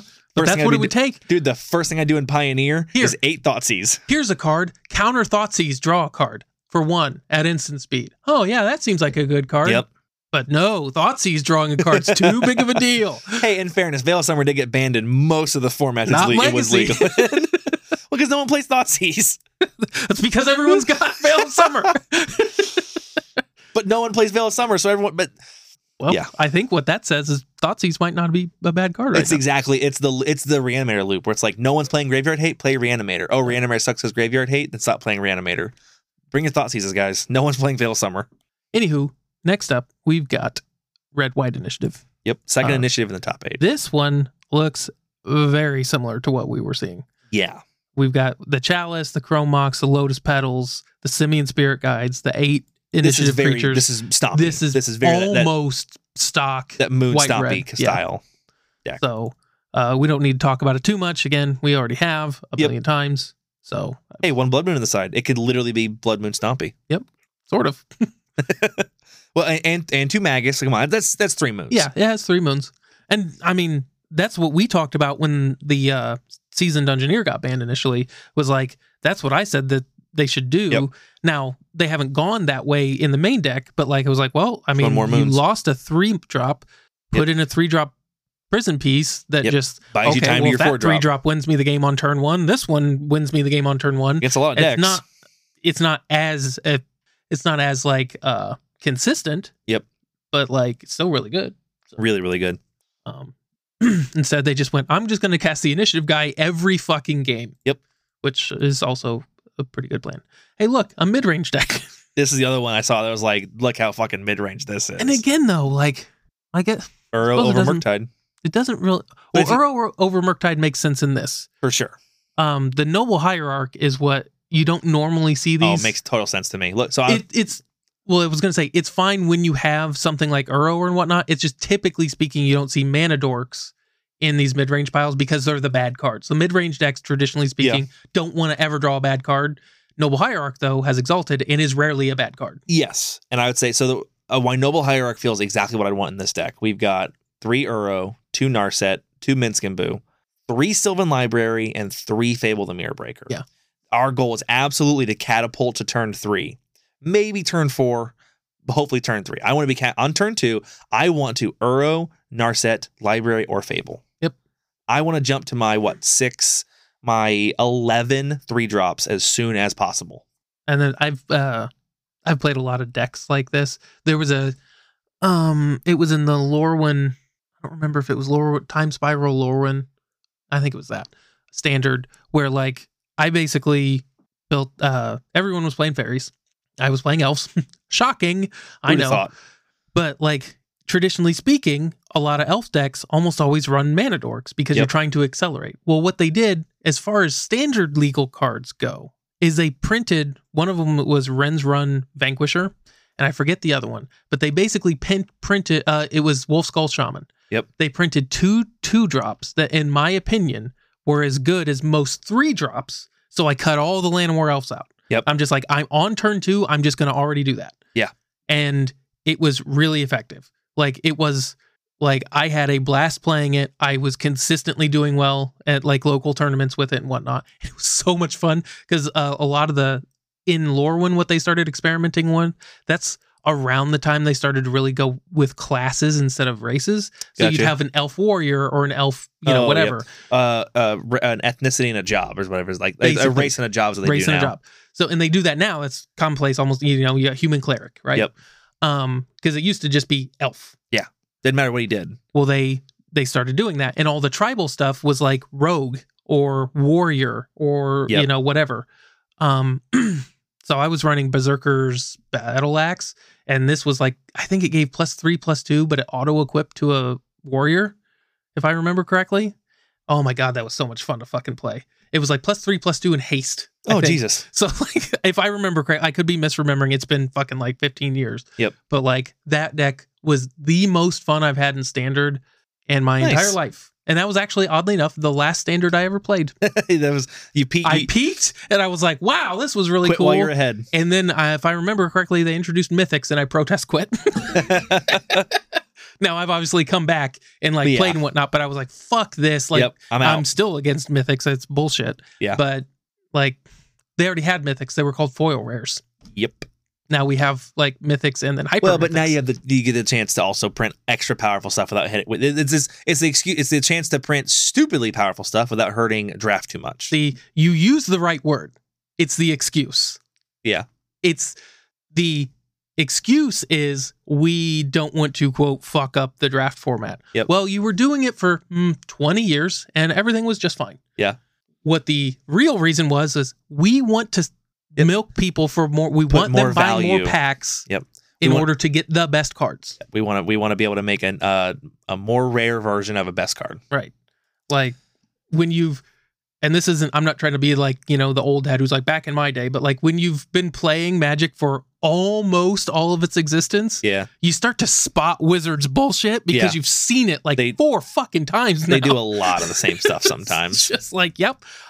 And that's that's all the current stuff is with all these different art prints and shit like that. It's just an ex- and to be fair, they quite frankly frequently just come out and say it. yeah they uh, multiple times do the same stuff over and over and it's always it's a, it's a, you, you start to see the pattern so Yep. to speak And the thing is, it wouldn't even bug me as much if they were just like, "Look, guys, we're a company. We need to make more money. i know just they don't, don't, try to lie to me. I They lie. don't want to be lied. I I get it. Yeah. There's no one in the world that gets it more that you need to make money in order to make Yep. magic. 100% on board with that. Spent thousands of dollars on this game and I don't regret it. Yeah. Don't fucking lie to me. yeah especially What? bad lies I know. It's so stupid. Like it's oh, this time when Morrow came out and said we put those in packs because they sell packs, that's the truth. This time when he says this excuse, oh, it's definitely not that case. It's like, yeah, dude, we know. Yeah. You need to sell packs. We get it. yep Just we be like, get yeah, it. we created another rarity because it sells packs. we we had we had revenue goals to hit Right. Not fucking complicated. uh but this legit mid-range deck so like Minsk, Minsk and Boo, narsets um so something cool here so six forces and whenever i see a deck like this i'm like you could totally support eight forces because you have the card advantage to support the reason well, you they can't do have two in the side. And that's what I was gonna say is yep. The only reason you're not running eight is because they're not good in every match. Yeah. Like six forces main, two in the side. Yeah, nothing feels better than forcing a card when your opponent has two cards in their hand and you have six. Yep. You're just like, I I feel still like have twice as many cards have you as seen you that do. meme where is it who is it like sprinkling salt down his Uh-huh. arm? Who is that? It's I, I know who uh, you're talking about, but I can't think Is of it Leonardo DiCaprio or whatever? I don't remember. I can't remember who it is, but this meme is like he's just like sprinkling salt Mhm. down his shoulder, like here, eh, have some card disadvantage. eh. Yeah. But yeah, there's, uh, it's very similar to the like four color control lists we've seen, but with just leaning even harder into that. Whoa. Did you know Sylvan Library got reprinted? That new Dominaria remaster set, they printed Sylvan Library. Yeah. Yep. I didn't know that. I wonder how much my foil Sylvan Library lost in value. I don't know. It's okay. I like the, it's not the original art, but it's like the old uh, corridor of vines art. Yeah. I like that a lot. I like it a lot. I was so close to buying a, f- I, I think it was Antiquities that it came out in. Oh, the original? I almost bought one for Marin like way back in the day. Yeah. And it would only been like, I think it was like 75 or 80 bucks. yeah, Uh-huh, that was a miss. I'm like, shit. Yep. What- I had a dream one time where I went back in time, um, and I literally was like, "Oh, I'm here. I need to go buy dual lands." at least, at least your subconscious knows to do like it. my th- I, I had the thought process of like i am back in time i have knowledge of the future i need to capitalize on this and help set myself up and what's the best way to do it that Bitcoin. i that i know how to Yeah. is go buy dual lands Yeah. go put my hands on, on a bunch of duels for 50 bucks a piece and put them in a binder and put a big sticker on it that says jake don't sell these until 2025 or, or Mm-hmm. 2020 whatever it was 2021 yeah. I mean, you could make a fucking ton of money, especially on a, like, Uh, i just i would what i would do is i would just go buy i would go buy every black border lotus you could and that's what people do now but like Yeah.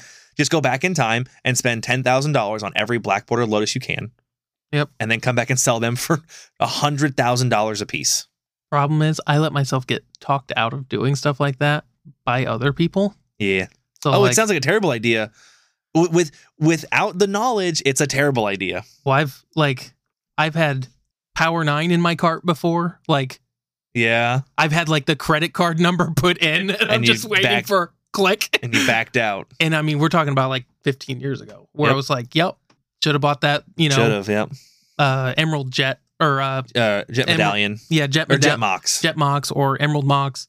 Like, should have Yeah. bought those, but whatever. Live and learn. Yep. Anywho, this deck sideboard's kind of all over the place a couple hydroblasts couple uh, pyroblasts and fuck, a lot of one ofs dude. is it static caster If people would just stop playing that fucking card, I'd appreciate it. like, It's a- quit respecting my deck. Elves isn't in this top 32. What's Fuck wrong, off. Matt? It's just a three mana zero three with haste, and you can tap it to ping a thing. It's so fucking annoying. It's Plague Engineer that pitches a force. It's bullshit. Let's wrap it up. What we got in eighth place? Eighth place, we've got another Mid-range. mid-range deck. So And you now can- this to for me sure is mid range. the mid-range card, Baleful Strix. Baleful Strix. Oh yeah, Like there's no fucking Delver of Secrets in this deck, but we do still have Tarmogoyf. just Tarmogoyf worse. Just worse. Ice Fang Quaddle. So, just saying, Tarmogoyf is in as many decks as DRC. Yep. And Caves of Chaos Adventurer and Season Dungeon Now Master. I will say, if Legacy becomes a mid range format, my evaluation of Tarmogoyf does change because Tarmogoyf is a, probably a pretty good mid range card. The problem is you couldn't play mid range in, in Legacy for the last three years. Oh, that's nice, Goyf. You, Goyf, you got there. Take eight from Murktide. Yep. Take eight from Murktide. Yeah. You're dead. yeah, let's trade. Wait, what's that? A five six? Cool. I have an eight eight. Yeah. Who's In going to the- win this race? Yeah, in the air. Well, the funny thing is, is if Baleful Strix gets popular, Goyf's out the fucking window. too. like, Yep. Anywho, so we got Baleful Strix, Goyf, Brazen Borrower, one Endurance, three Euro, a Grist, Yep. two Narset, and then a whole bunch of spells. Actually, some really fun stuff in Yeah. this. Um, Hey, Thoughtseize, in this. Uh, what's what's this? Uh, what's this color combination, Matt? uh, Sultai. Sultai in this Sultai list. So yeah, um Thought Seizes, because they're good. Abrupt Decays. Yep, which we haven't seen in a long time. Nope. One Assassin's Trophy. Also haven't seen in a little while. Check it out. One Winter or Witherbloom Command. Which is Super good another. mid-rangey card. Mhm. Just produces about a card and a half worth of value. Uh, a couple snuff outs. One force negation for the four, with the four forces. Like one minor misstep. One fatal push. This deck is all over the place. Yeah. Really taking advantage of the brainstorm and the ponder Yeah. selection, and the same thing in the sideboard. I mean, you got uh, things like run like two run afoul, one another one collector oof. Um yeah. eleven different cards in the sideboard. It looks Seeds like of a Karn Innocence. sideboard. Yeah. It's uh, it's it looked like a wish sideboard. But like I said, you get to get to abuse brainstorm ponder. Uh Uro's going to be gener- generating Uro and Goyf are helping you or God, Uro and Baleful Strix are helping you move through the deck. Yeah, just have this silver bullet style sideboard where like I'll just find the pe- I'll get the pieces I need. I like Baleful Strix and Tarmogoyf will hold the important things off and I'll be able to get to the st- shit I need when I need it. Yeah, I'm just happy to see some fucking Thoughtseizes. Yep. Shit. That's how how bad how bad black is that like thought seeds has been unplayable. One of the most powerful cards ever printed. Yeah, and it's just Completely Not unplayable. Uh-huh. that good. Anywho, that's our top eight. So again, I wouldn't say this is one I wouldn't categorize as necessarily eight different decks. No. No, you had because you had two initiative two decks. you had, initiative that are you had real similar. Three-ish mid-range decks, which Yeah. are doing pretty I mean, like all three of them had Uro. Pretty similar things. Yeah, couple and Delver decks. Tarmogoyfs. couple Tarmogoyfs. yeah. So So happy about Goyf. I again, if Delver, if if we become mid range, then like I said, I'm then then my opinion changes quite a bit. Tarmogoyf, Here's here's what's gonna blow your mind. Are we becoming mid range because of Goyf? Because the No. fuck Bolt's not good enough. no, we're not. Oh, we're not. No, Happening. uh, no, Happening. dude. No, we have Fatal Push, which is unplayable but still good against it, and then we have Prismatic Ending and Swords of Goyf is gonna Plowshares. single handedly make black good again. no. Nope, we have Swords of Plowshares to deal with it, and we have Prismatic Ending now to deal with it. Goyf will never r- rule the day again. Ho- It will, however, be a, a good, efficient two mana threat. And if if we live in a It's world, crept itself up to eighth place. if we live in a world of legacy where an efficient two mana threat is good enough, I think we're all happy there. we're I'm happy. Yep, I'm happy. the uh but yeah it's creeping up it's the eighth most played creature it's actually more played saw than that. Murktide region There's more Goyfs. That's it. There's more copies there's of more Goyf copies of Goyf than yeah. Murktide in this top 32. so anywho metagame summary this is gonna we've got another other other is 43% of this top Yep, 32 almost 44. 14 of the top 32 that's Yep. fantastic Jeskai Stoneblade which really underperformed uh I guess Just didn't manage to top eight anything, but did three bring, of the it's the single highest categorized deck now that's not actually realistically true but according to this number it is yeah, uh because you've got about 12 percent. Uh, Yeah. we're pro- we're more of a uh, dungeoneer style deck, and that though you're looking at what nine nine percent Jeskai Stoneblade, so you have probably four ish Yeah. decks that are running those dungeoneer cards. yep um then we got death and taxes eight cast and then a bunch of one of so Yep. like we've got 14 other decks then we've got like What? Mm. seven seven ish more one ofs. more than that. Uh, one, two, three, four, They're like 12, eleven. 11. Yeah. Yep. And, And- things like ad nauseum tendrils, arc light phoenix. There's a five color zenith. Uh, what else? The doomsday made it. Rug Cascade. Yep. Nice. Um, I've got rhinos. Awesome. Yeah, Fantastic. there's some. Uh, L- Legacy's great, guys. Like I said, I'm actually super excited. To, I've been putting some lists together of decks I plan on. I'm gonna get my rental account turned back on, and I'm gonna fucking start renting decks and fucking around again. This looks like fun. Yeah. it's a great time to be a Legacy player. It is. I uh, couldn't agree more. Uh, most played cards Force of Will, Brainstorm, Ponder, Lotus Petal, and Swords to Plowshares. We're gonna brainstorm still 53 percent of Yeah, decks. that- that's not going to go anywhere. um, top creatures Fairy Macabre, Solitude, Simeon Spirit Guide, what the fuck is this? Stoneforge Mystic. Yep. There's those uh, Stoneblade decks. Yep. And there's a little bit of Death and Taxes in there as well. And then Caves of Chaos Adventurer, which is also tied with DRC, What the fuck? which is also tied with Seasoned Engineer. this is so crazy. So uh, then top spells, Force Will, Brainstorm, Ponder, Lotus Petal, Swords, Splashers. So that's Nice. Legacy. Looks fantastic. Yeah, looks freaking awesome. Okay, let's go through modern. It's gonna be a little shorter this week. Um, Which we say literally every, every week. week. As- We're about an hour and 15 minutes in. Uh, I'll tell you the modern, it'll probably be a relatively quick modern uh, discussion. So, one of the reasons we're taking next week off is we're a little burned out. I've been, I've been feeling it the last few weeks. So, let's wrap this episode up with in first place, Cristiano number seven with Rakdos Scam. The nice thing about talking about modern is most of these decks don't need a whole lot of in depth discussion because there's not a lot of crazy stuff going on like Rakdos Scam. Um, the newest thing here is a single Blood Tithe Harvester which in my opinion is a terrible card in this deck.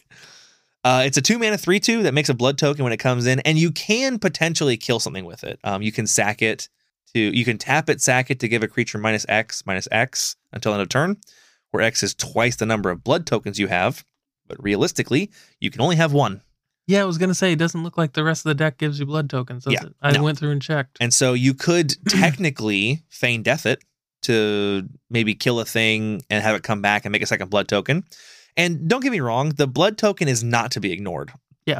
It's Um, there's a reason Rakdos is the most popular deck in Pioneer, um, and Grixis slash Rakdos is the most popular deck in Standard. mhm. Blood Tithe Harvester is a like a four of in the best deck in Standard and Pioneer by a long Gonna say, shot. That card is legitimately it's a very good card. Yes, It's just not- because a two mana three two that can kill things outside of combat is great, and it just also gives you filtering of blood tokens. Blood Mhm. tokens are amazing. Uh, when you get to a state where you have extra mana, blood tokens are an amazing thing to have lying around. I tell you, as someone who plays Lost Standard and Pioneer, nothing feels better than getting to like go on turn five or six or whatever. We're kind of stalling out a little bit and just like and crack two or three blood tokens and discard three lands yep, trash, trash, trash. Cool. Yeah. I have a full hand.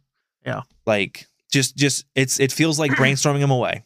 Now, co- obviously, it costs more. Maybe just the ability to be like, end of your turn, I'll crack this blood token. I'm gonna discard this swamp and draw. Oh, cool, a seasoned pyromancer. Like it just it's the the value is really there. Um, you still have your Ragavans, your Dothies, your seasoned pyromancers, Griefy Fury. Sorry to finish what I was saying.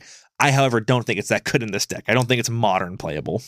Uh, your your spells, you do have some kind of new pickups. Three Sheldred's Edicts, which I do Yep. really like. Um, The cool card. Yep, I believe this is coming in. I know. I think we. It's the one we saw last week. I believe last week we saw the edict battle, Yeah. and I shit all over it. Yeah. and well, that one's a sorcery, right? it's a battle. sorcery. It's Yeah. a battle, and it's Till just they start giving battles flash. shush. It's just creatures or plane. It's creature or planeswalker. They choose. Mm-hmm. And you know, the number one thing to make a card weaker in Magic is give your opponent choices. And so, like the first thing I compared it to, and I was like, if I'm going to run this, why wouldn't I just run Sheldra's Edict, where the card on the back, in my opinion, and again, I've actually played with it quite a bit. I uh, I got a new deck for Standard that runs it. Actually, runs it runs one of those. I Yeah. have played that. I've probably played that, you know, uh, 10, t- 10, 12 times. And I flipped it once and never made the mistake again Just a waste of time. waste of time. There have been several times where uh, the edict was great. Edicts can be great. Like there have Yeah, e, been, well, edicts. is it's Yeah. a good effect. yeah. it is. There's been a couple times where like they slam an obliterator, and I'm like, nice obliterator, bud. Why don't you sacrifice it? Take Yeah. eight. hmm Like, I mean, like, yeah, the edict, and I they it's it's getting switched out for a shielded edict. The number of like the edict part has been phenomenal. I flipped it literally one time. immediately regretted it because I because it like it died it, it got swept up in a board What's wipe it- or something. I forget what does the edict one flip into? Sweeps into a two one with menace. Oh yeah, I remember. Yeah. That gets a plus one plus one counter at the end of your turn if a permanent was put into a graveyard. So it, it it has synergies, and especially like Fable the Mirror Breaker, where you can like discard a land or whatever. Yeah. Like, but it's a fucking two one with menace that in if in three turns, if you enable it, can be a five three. It's dumb. It and what to do that your opponent probably get your opponent gained like four life. hmm I said, I flipped it one time and I was absurdly ahead. And I think I still won and I regretted it immediately. Card's awful. Just run Sheldred's Edict. Um, and two Culligan's Command, which I've actually been picking up and playing a little bit in Modern 'ca- or in uh, Pioneer. I love Because- Culligan's command. I also love Culligan's Command. Just like such a good, solid two for one. I love it. You're always you're always coming out ahead. Three mana, but you're always coming out ahead. Yeah, when Checkpile was snapping back Culligan's commands, that felt like shit Yeah. to be on the receiving end of that. um two blood moon in the main and then in the side in fairness you do have the ability to blood tithe harvester pair with uh, fable the mirror breaker Mm-hmm. um that is argue now in i'll say in standard one of the most powerful things you can do in standard as far as a value thing where like because fable the mirror breaker can make a copy of your blood tithe harvester the Mhm. copy has haste makes a blood token and you can sack it to kill a thing Yeah. i was i call it like a machine gun you can start just machine gunning things Yep. but like neither of those things the reason there's it's so or everyone knows it's so strong and that's the reason they never live N- these cards never live together Fa- fable the mirror breaker never lives anyway uh, as far as the rest of your sideboard, you got Chalice engineered, couple uh, push, Thoughtseize, Hearse, uh, the rest of your Blood Moons, and some Hidetsuku consumes all. Another card we called. I tell you what, we have we have some misses here and there, but we're starting to accumulate a bit of a track record with like, hmm, I was pretty sure that card would be good. Yep. And it sure Well, was. The, fu- then, the funny thing was, or is, all you have to do is just make a lot of predictions, wait a year, and Yep. only bring up the ones you got oh, right. absolutely. we call it the Nostradamus effect. yep. no one acknowledges he made like thirty thousand guesses. Yeah. It's like, yeah, no shit, he got Yeah. a couple right. Yep, couple of them came right. Hundreds or thousands of years later. So let's see. He was an awesome like uh prophet, right? Did he did he predict cell phones or the internet? No. Okay, cool. Because Well, those that's- are like the biggest things. And like I'm not gonna I'm not trying to shit on anyone's beliefs here, but that's like when's the last time you read the headline Psychic wins lottery? Right. there was a dude who won the lottery a bunch because he had actually figured out like I forget the details, but he had figured out what they were doing. Like if he Where the numbers The- not selected the randomly. odds- it was either that or the odds were so like the odds were playable. So like he just kept buying them Yep. and like they won on the odds, but the Yeah. odds actually outweighed his cost. So Yep. like, you know, if it's one in 500 and Yeah. you s- put 500 bucks in, but you win 800 bucks. Yep. If you do that enough, it's like buying boxes of magic cards. Yeah, right? that's how that's how you make money with things. Is like yeah, it's on the numbers you're gonna win. yeah. Like if you went to a if you went to a slot machine and for every thousand dollars you put in, you'll make eleven hundred dollars. Just You keep can putting become a in it. millionaire. Yep. You just put in a thousand dollars infinitely. He did that and he didn't actually get in trouble. Like he got to keep all his money. Yeah. But they changed the, they Yep. changed it. They're like, oh shit, someone figured this out. Have you seen uh the old show? I think it's like Double Whammy. Hmm. It's an old. Uh, it's an. Well, actually, I, c- I can make a more poignant reference. Uh, you've seen Price is Right. Yeah, for sure. You, s- have you heard the episode of the dude who guessed the prices exactly? Ye, va- yeah, I rem- I didn't There's a watch dude who- it, but I remember he guessed the hearing final. about- He guessed the final showcase to the dollar, Mhm. and uh, yeah, he got like literally everything right. he guessed everything to the dollar. And at the time, um, oh gosh, who Drew Carey was hosting, and I believe it was Price is Right. Is Price is Right the one where they spin the? yeah, that's uh, it's Preston been- right. yeah. Yep. um, you can watch it, and he's like super blasé about it. And I've I've seen this story a couple times where everyone he was super sure the guy was cheating, and so he just kind of written off the episode. We're like, this isn't making it to the air. This dude's fucking cheating. hmm And it turns out they use the same items with the same prices over and over again. It's So he obviously a just very large. memorized the Yep. catalog. It's obviously a very large catalog of items, but it's the same items and the same prices. And he just memorized them. He took the time and memorized all of them and fucking hosed them. That's awesome. Yep. The funny thing is, if you win the Price is Right, you actually don't win that much money. No. Like But it's cool. it is cool, and don't get me wrong. It is, I- it is- but it's not like who's be a millionaire. yeah, it's not like oh, I you- like if you got everything, you're probably walking out of there pushing 50 grand. Yep. In like total stuff. Like if you got the the best like showcase challenge and a car Yeah. that you won earlier, you're probably looking at Yeah. about 50 grand. Have you? This is fucking tangent city now. Have you heard the Nick Swardson bit on uh, Wheel of Jeopardy? Mm-mm. Where he's like, he's talking about this shit, and he's like, and it's the Wheel of Jeopardy still has a s- uh, a wedge worth two hundred dollars. Right. It's like it's Inflation has not. It's- is it's like- that what he talks it's like- about? Yeah, no, he's like, yeah, he's like, is there fifty ends so I can make some fucking money on the show? Right. yeah. oh, and uh, two hundred dollars. What you guess? Is there twenty L's? Because I need. To... yeah, talking about like there's there's fucking like the brief. Uh, what's the briefcase show where you can wa- you can win a Mhm. million dollars and shit. This kid's like, is any L's? One L. Here's your two hundred bucks. Cool. I could have just gone to work today. Shit, I'm down money because they Sorry. don't actually pay for your hotel. Oh, That'd be shit. All right. hilarious. Uh, second place, actually a really cool list to see in second place. Boros Burn is back in modern. Uh, Goblin Guide, Monastery Mentor, and then all the burn cards The you expect. exact same list that we see. Oh, uh, to be fair, Thunderous Wrath doesn't often see play because it's very Yep, like it's I mean, low floor, high ceiling. yeah, really low floor because like uh, the again, there's literally no setting this up. It's you've got two. It's four mana. Or sorry, it's a six mana, four red red for an instant. Deals five damage to a creature or player, but you can miracle it for one. Yeah, you have to have literally half your lands in your deck in play to cast this. Yep. There's 12 mana producing lands in this Yep. deck. you have to top deck it. You have to, and what? Don't forget, like, and I, it's easy to say, like, oh, you always want to do it. Not always. Like, you have to top deck it in a situation where you want to do it. Yeah. And I, I, as someone who's played plenty of good miracle cards, there are situations where you top deck your miracle cards, and you're like, I don't want to do. I had a good plan. Yeah. This And- the sequencing here doesn't work. And a lot of times, what that boils down to to me is like they have, like, I want to go to the, you really kind of want to go to the face with Thunderous Wrath. Yeah. But like, it's not bad, but it sucks when you had to, like, you miracle it and you had to kill Del- Delver of Secrets with it. Yep. And you're like, I'm not upset, but I really wish Yeah. Huh. that I hadn't just burnt the one. Yeah, It's I- like all you did was you're like, oh, cool, I have a lightning bolt. Yep. Which again is not bad, but you're playing a, you're playing a dangerous game there. Yep. I say and again. I'm not saying those don't happen often, but it's I, Here- I would. here. I mean, a um, thunderous wrath sucks. like, Mir- miracle effects take away choices. They give Yep. you they give you power, but they take away some of your options, and that's always something to kind of um, consider the costs in that. Whenever a card takes away some of your choices, the the only time I've seen thunderous wrath actually perform well is when the deck is built around it. So like, um, Like an there's is it more. deck? Yeah, there's like more in popper. There's more aggressive. Is it decks? Yeah. that kind of cut some of the like fairy shenanigans and whatnot, and run just more burn. Yep. And one of the builds uses like ponder and brainstorm to set to up, set up thunderous wraths. Yep. And those are cool. Yeah.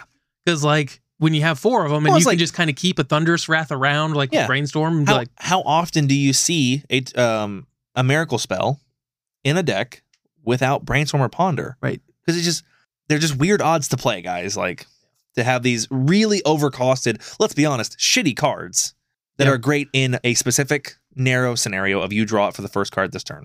Now this deck does only draw one card a turn, so that's relevant.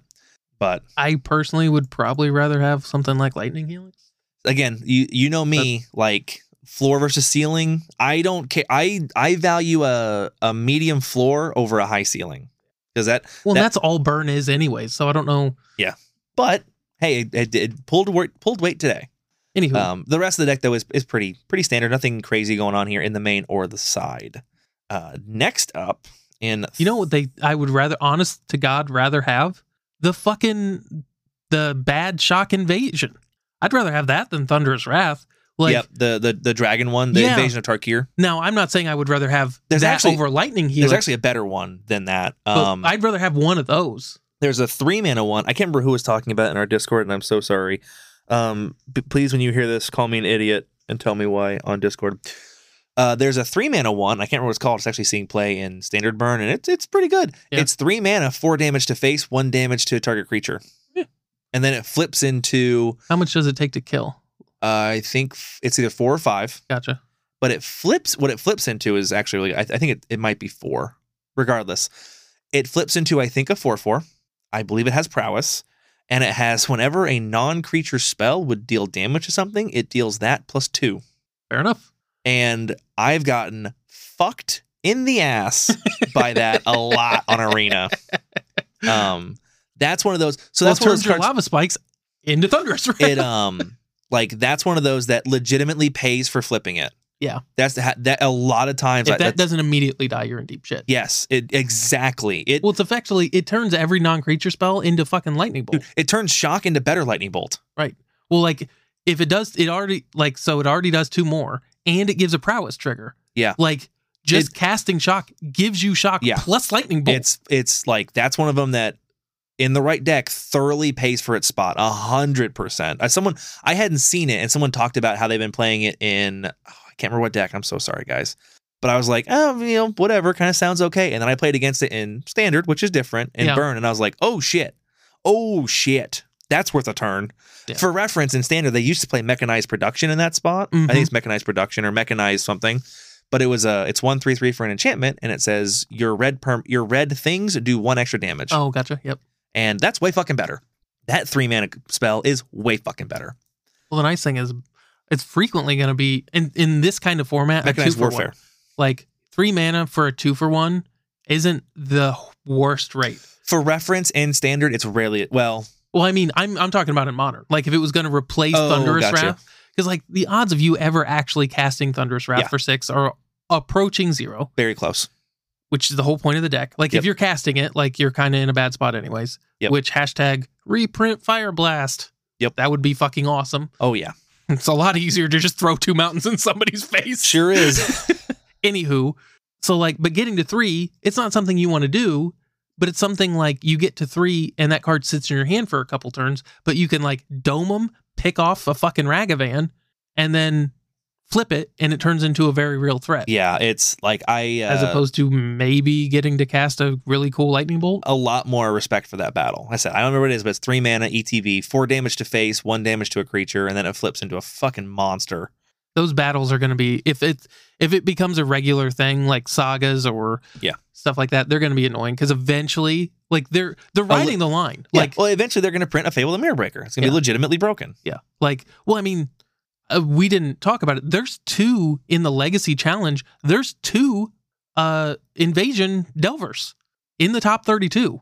We didn't talk about them because they didn't top eight. Yeah. But like, that's still around. Yep. We've already, with their first run of these, we've already printed. It's not one that's- immediately unplayable. correct. Which most, which ninety percent of cards that get printed in Legacy are immediately unplayable. Correct. And this is at least jumped that. Yep. Now, again, we talked about, you know, there's plenty of experimentation going on Yeah. in Legacy, and that's fine. M- Probably won't see long term play, but like, I mean, this Think is about the it. first one. It's If that arguably card had flash, 100% Oh, yeah. it sees play. think of, I- in my way. What I'm saying is, think about it. It's arguably better or worse than Thunderous Wrath in a Is It Delver Shell with Brainstorm. Mm. right. when you can brainstorm Thunderous Wrath, it might be better The to do funny that. thing is, I've actually fucked around with that a little bit when I first built Blue Red Delver because I wanted to try it.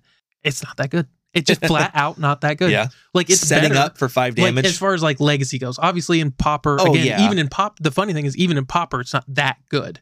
Like nobody, like the top eights that people are going, nobody's top eighting with Thunderous Wrath. At least they haven't recently that I've been Yep. paying attention to.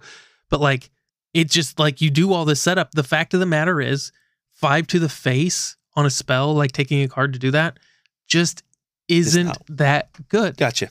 Like it's fine. Like if It's they're fine. at five and you're like, haha, I won the game. It's a miracle. Cool. Yeah.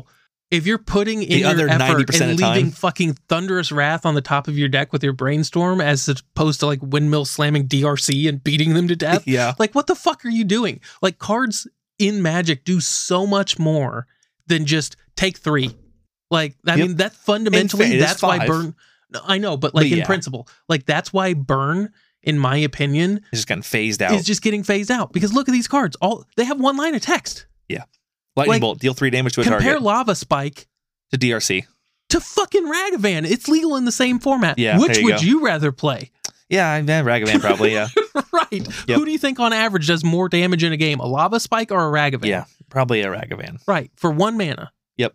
And doesn't like turn one Lava Spike. Cool. You're cool. Now there's a solid chance that card did nothing that entire game. Whereas turn one Ragavan, there's always like a Can eye just roll- win you the game. there's an eye roll and a sigh where it's like, fuck, this is the game we're playing. It's answer Ragavan or lose. Yep, because I kept a hand that didn't answer Ragavan. I now I'm immediately behind one to three turns. Right. It's why we're always so happy to see Burn do well. Yep. Because quite frankly, Burn shouldn't really be being played in modern anymore. Yep. It's just outclassed. Cards don't do enough. Yes. This next deck, I've seen Spike play a lot, and I'm in love with. This deck is so much fun to just. I haven't got to play it, but it looks like so much fun to play. So this, hey, it's that card that beat the shit out of you at Pioneer the other week. yeah, it is. So this is the this is um yeah, I can see why you'd like this. Timeless Lotus Vigor, Amulet of Vigor. So it's an Amulet of Vigor deck, just like Titan, except your payoff is either Door of Door to Nothingness. Is it the Wooberg Wooberg win the game? Door to Nothingness. Door. I think so, yeah. it's either Door to Nothingness as a top end or Emrakul as a top end, Yeah, fair enough. and both of them have great situation. Like I've seen situations where they one sucks and Convenient that one's great. Emrakul costs 15 and Timeless Lotus taps for 5. Yep, it works out really well. Um, uh, Door to Nothingness, I think, is five, and then it costs Wooberg Wooberg, so it's fifteen again. So this deck revolves around uh, getting as many Amulet of Vigors as possible, very similar to uh, Titan, Amulet Titan, but we're not tightening. Instead, our creature payoff is going to be Golos. Mm-hmm. So you think like a Boreal Grazer, a Souza, tons of extra land drops. You've got th- is there a Door to Nothingness in the side? I didn't even look. I don't. There's not. Okay. Um, you've got four Amulet of Vigor and four Mycosynth Gardens to support it. Four Urza Saga to catch to go grab your uh, vigors, and you're gonna just basically slam as much fucking mana as you can and start golosing. Golosing. Uh, I believe they use it two lowest fields on the side as well. So all these cards that just have insane amounts of synergy with multiple amulets. And so Mhm. I've seen this deck. It's okay with one. It's decent with two, and it really starts flying with three amulets. So once you have three amulets of vigor, which isn't the hardest thing considering you kind of have eight. Yeah. Um, you know, one amulet, and then you go get another. You make another. You make Mycosynth Gardens into another one, or cast a second one. Ancient Stirrings one out of your deck at some point. Ancient Stirring finds them. Uh, Storm the Festival, I believe, also finds them. Which I know it's six mana, but like this deck makes Fuck yeah. a lot of mana. Well, and that's one of the two cards you get. Yeah. And so, um, the list revolves. So th- th- the list revolves around. So you've got a couple mycosynth, or you got a couple um, amulet of vigors out. You have all the all the bounce lands that come in, and you know they come in tap. They make two mana, so you can play them tap two, tap two. Ideally, you would like play a Golos, go get a Lotus Field. Let's say you know you, you got three amulets. So Lotus Field comes in. You're gonna let's say you're gonna you're gonna sack it. Well, you float nine mana real quick. Hopefully, you you have the ability to spend Golos or or those nine mana are going to cast your Timeless Lotus. Timeless Lotus comes in, untaps three times. So now you got 15 mana. Let's spin Golos a few times and let's just see what we fucking hit. And if you hit Storm the Festival, Storm the Festival can hit more Timeless Lotuses and more uh Mycosynth Gardens. Or uh you can you could spin it and just and hit Ancient Stirrings and go find another Timeless Lotus. Or you can you could heaven, you could hit Emrakul and like you just start spinning Golos and unless you get unlucky because RNG can get you, you just spin Golos and play your deck. Yeah. like that's the way the deck wins. Is you just play Once your you fucking start deck. going, you're pretty much Yep. off to race. and on top of all of that, you've also got Karn, the Great Creator, where Karn gets pretty fucking good when you can just do Karn and have ten mana left over. So you have this huge wish board of yeah, basically- you could Chalice of the Void for five. answers. yeah, you could. You can chal. You can Karn wishboard for um for five for five for yes, answers to problems. Or if your Emrakul isn't going to do it, like it, I mean, let's if they've got a fucking uh, bridge from below or not bridge from below, but ensnaring bridge, you also can just go get a. Uh, they're not running walking ballista. Like no, you can go get a walking ballista and walking ballista to the death. Like generating forty mana is not that fucking hard. Yeah. The watching Spike play it, I saw him multiple times have six amulets out. that's awesome. Yeah. So spending five mana on a Lotus or cheating it into play generates what five times or six times thirty mana. Nice. Like that like mana becomes a joke very very quickly. Now, there's obviously lots of ways to interact with these decks and to stop them, but it's a very powerful deck. I saw him win. Um, I've seen him win on turn two before turn three, Nice. or I I don't maybe it was turn two. It was definitely turn three a couple times, and I I don't think it. I know I don't think I don't think he did a turn two, but turn three a couple of times Because handily. yeah, you'd have to go what like grazer. it helps when you have multiple gra Like you can go like Grazer into Asusa, into uh into Golos, Golos into Lotus Field to get to six, six into Vig Amulet to get, and then some kind of payoff spell like. And uh, or well, that actually what that does that might let you spin Golos a few times, and Golos can hit anything. His list was was a bit different. He was running um, the Alara battle, Yep. which is a really obviously insane hit. He was also running Escape to the Wilds, which was it's five mana, but you exile the top like four cards, four or five cards. You can play them until the end of your next turn, and you get an extra land drop this turn. So it just churned through the deck. It just churned and churned and churned through the deck. And like I said, it found Emrakul, or in this case, uh, he didn't run Karn, but Karn for Ballista and end the game on the spot. This deck looks so much fun to play. It looks so awesome to play. And then uh, and it wins. Every time it wins, it has no lands in play. I just love that. It's so cool to me. Yeah. Um, but yeah, uh, that looks like a really fun deck that I Nothing like infinite mana, no lands. Infinite Mana. No, yeah. Um, the next deck in fourth place is another deck I would love to play. This is Mono Black Coffers in Legacy or in a Modern. So obviously you're using the age-old combination of Urborg, Tomb of Yawgmoth, and Cabal Coffers, and then just making absurd amounts of mana. Like you're casting legit Invoke Despair. Hey, in- look, Thoughtseize. look, Professor Onyx, Mm-hmm. just these crazy expensive cards. Five, the new five mana Sheldred, um, just these huge, super expensive black spells. Because again, mana becomes irrelevant. You start having multiple Cabal coffers. You're tapping for six, 12. Now I have 20 mana. What am I going to do with 20 mana? I don't know.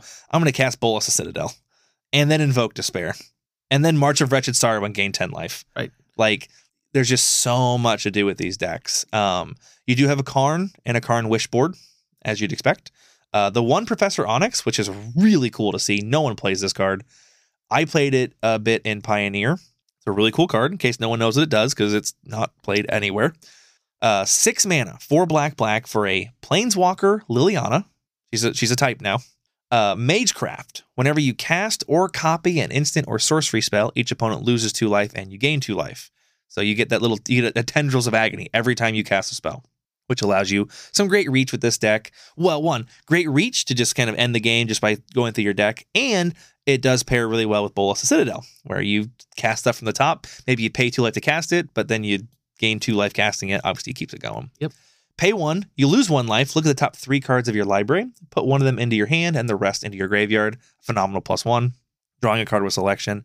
Minus three, each opponent sacks a creature with the greatest power. So, pretty good edict. And then minus eight, each opponent may discard a card. If they don't, they lose three life.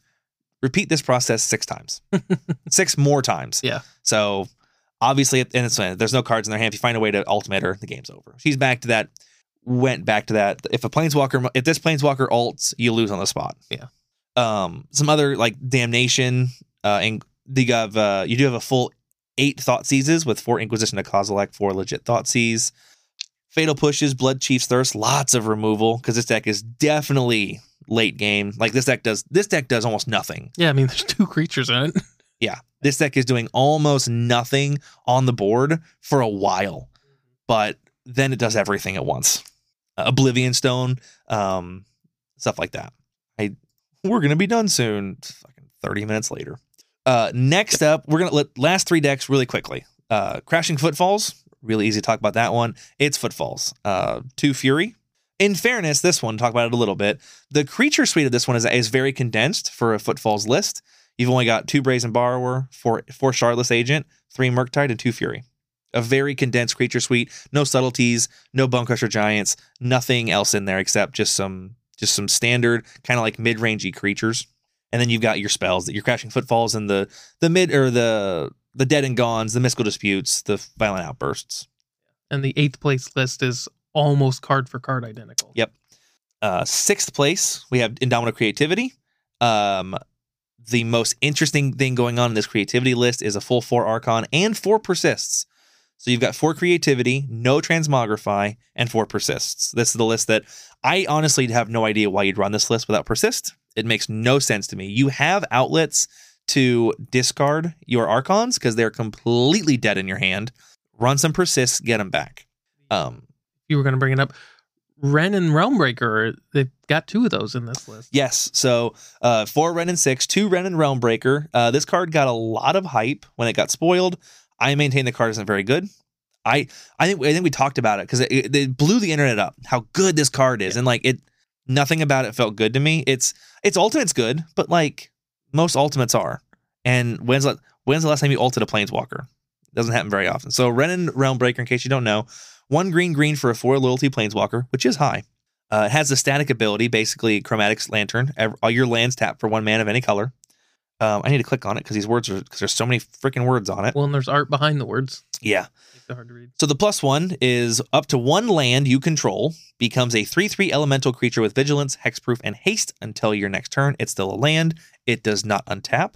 That's relevant.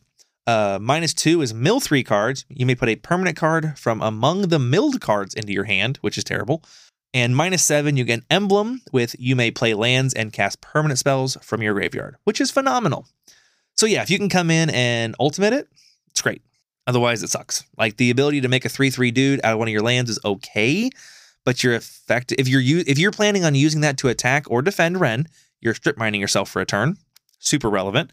Milling three cards and putting one of those cards into your hand that is a permanent is very narrow and has the high chance of whiffing. Uh, unless you might, you might hit lands, and that's could be relevant, but you're not getting like it isn't It- mill three and put the put a Yeah. card from your graveyard.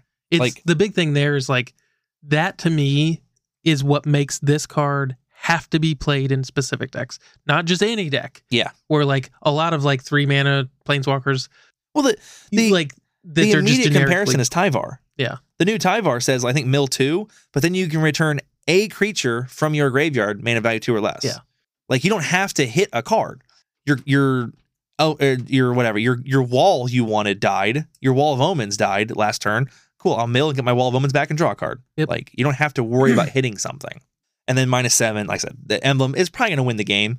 Something that is noticeable, notable. You can uh ultimate Ren the Realmbreaker and then recast it from the graveyard. Well, the other thing that's this is one of the things. So, like, I think you and I d- agreed about 95 or 99% on this card. Um, the one thing to note against it that you can also do is you can still ultimate Ren the Realm Ren and Realmbreaker and then fucking lose next turn. Yep. like, Game doesn't end. the game doesn't end. It doesn't even, it helps you and it, it gives you, it draws you a bunch of cards. Yep. So you're still limited. It doesn't even say you can cast them for free. You still just have to cast the cards in your graveyard. It's one of those. It's like So you basically have an infinite hand. it's another. It's another like kind of like Remblem, where like the Ren and Six emblem. You're gonna win the fucking game if it was a game you could win. It- yeah, if it was going to go long. Yeah. If if if you ultimate this Ren and the game is winnable, you will win because the you- the the options you have is fucking ridiculous. But you might just die to Murktide next turn. Yeah. So the other card that we're seeing get played, um, which is interesting, is Invasion of Ergamon. So one uh, red green two mana battle. Um, when Invasion of Ergamon enters the battlefield, create a treasure token. Then you may discard a card. If you do, draw a card. Uh, this card's okay. it does flip into a four or a three four trample when Truga Cliffcharger, the creature, enters the battlefield, you may discard a card. If you do, search your library for a land or battle card, reveal it, put it into your hand. That's okay. Uh, and it has five health. Takes five damage to kill that. Now, in fairness, you know it dies to, uh, or you can just you can just kill it with a Archon. But like, Well, to me, that what this Really? card is in here for is it makes a treasure token which you want. Yep. And it loots what you want. Yep. And it's all on one card. Yep. Like the odds that they're ever going to flip this zero. almost zero. Like why would you bother? Yeah, I don't understand. I don't know a situation you're dedicating five damage to this. Yeah, six because your only creature attacks as a six Yep. six. So you're dedicating a full attack to make a three four. Yep. But it Yeah. is. It Now- does what the front to me. I look at this and I go, well, the front's good for this deck. It's oh, I'd say it's okay. Making a treasure is Well, okay. That's why there's two of like what I mean Yeah. is like there's two of them. It's a good like Yep. well making a treasure in this is what the deck wants to do because that's what gets you your fucking you, it can get you there. well you need an artifact to Or combo creature. off with. Yeah, I know, but like Yeah. it doesn't run any creature. It's one. It's the same type of effect. Like, yeah, it's- but it's I think I th- well, yes. Yes. Um I think the way more powerful card for that is Dwarven Mine is the most powerful Yeah, enabler But for you've already got four. endowment creativity. So, yep, that's true. this gives you This gives you more. Two more. and it loots. Well, Yep. it rummages, rummages. It rummages one. but Um, rummaging one on top of that treasure, you go cool. It does. It does. It's does it medi. It does it like in a mediocre way. Yep. But it does what this deck wants to do, which is make some random fucking artifact and and find dig a endowment little creativity. deeper. And Yep. you do have the, the, the increased synergy, which makes sense bumping up to four persists. You have the increased synergy of when you're rummaging, you Yep. can rummage into a persist and just persist an archon. So that that to me, that card as like a one to three of or whatever makes perfect sense in this deck. It if it was gonna find a home, this is for sure. The it, 'Cause- Ren and the Realm Breaker to me is like a way more iffy card than Yep, I think this, we're- unless I'm missing something like we're trying Uh, stuff. Well, to be fair, I guess what Ren Ren and the Realm Breaker does is it turns uh can you hit Indomitable Creativity? So you can turn a land into a creature. gives you it gives it you give- it- tokens. It gives you another thing to target with Yep. Indomitable Creativity. the floor is it makes another, it makes more sack fodder. Yeah. that's true. That's very true. Okay, and wrapping it up, we've got Mono Green Tron. Um, uh, Tron lit. We haven't seen Tron doing really much of anything recently, so it's kind of cool to see it. Yeah. Uh, as far as your creatures, you've got Golos, Titan, Kozilek, or sorry, Sundering Titan, Kozilek, and Olamog. Nothing crazy there. Sundering Titan in the main's probably the weirdest. You've got four four mana Karn, uh, the Great Creator. You've got seven mana Karn. You got one Ugin. Um, you do have a Noxious Revival, which I do not think is stock in these lists. Uh, Phyrexian Mana to throw a, a card back on top of your deck from your graveyard, which is actually super cool tech because it hits your Tron lands. Mm-hmm. And so if you've got if you're playing against some kind of a wasteland effect, it's a pretty good response to be like, I'm just gonna put that Urza's Mine back on top of my library. Oh look, I've got Tron. Fuck you. Well, n- another thing you could do. I mean, there's plenty of it's not just survival. So there's uh, like a million lines Oh, yeah. here. But one of the things you can do is you go, I have one Tron land. I have Urza's Tower. Yep. And a Sylvan's Scrying and a Noxious Revival. so I'm gonna play my tower, Sylvan's Scrying, get the fucking uh get the mine. Yep. Noxious Revival next turn. That's true. Get the power plant. Yep. You like can it- just you can kind of double dip on your search effects that's true. to turn one into the full suite. Yep. You get to double up on Sylvan Scrying. You get to double up on. There's no way they're not. Yeah, Ancient Stirrings. You can double up on a lot of just really like the number. Like so, my close thing to playing this is in Esper Reanimator in Modern. I play Witch's Cottage, Mm-hmm. which is it's the black version of Mystic Sanctuary, where when it comes in, if you have three or more other swamps, you get to put a creature on top. And obviously, it's great with uh because you have Aether Mage's Touch, you can cheat Archons into play. I use it as often just to be like, you know what, I would like to draw Solitude. Yep. I would like to evoke Solitude and then draw Solitude. Cool.